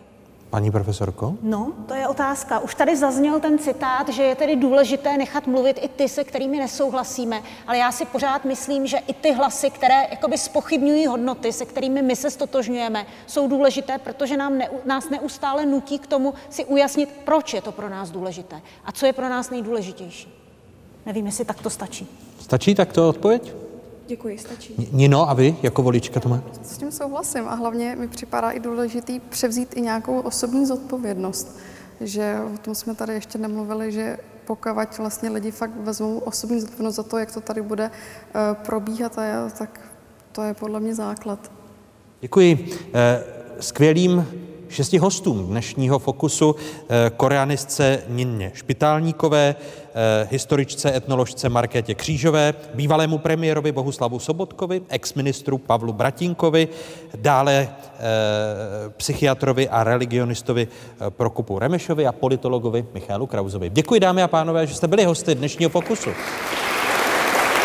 Děkuji skvělému publiku, kterým dnes byly studentky a studenti gymnázia Josefa Kajná Taltila v Hradci Králové, gymnázia Česká v Českých Budějovicích a také děkuji hostům Senátu, stejně jako vedení Senátu, že jsme mohli vysílat z těchto nádherných prostor druhé parlamentní komory. Děkuji vám a přeji hezký zbytek večera. Díky.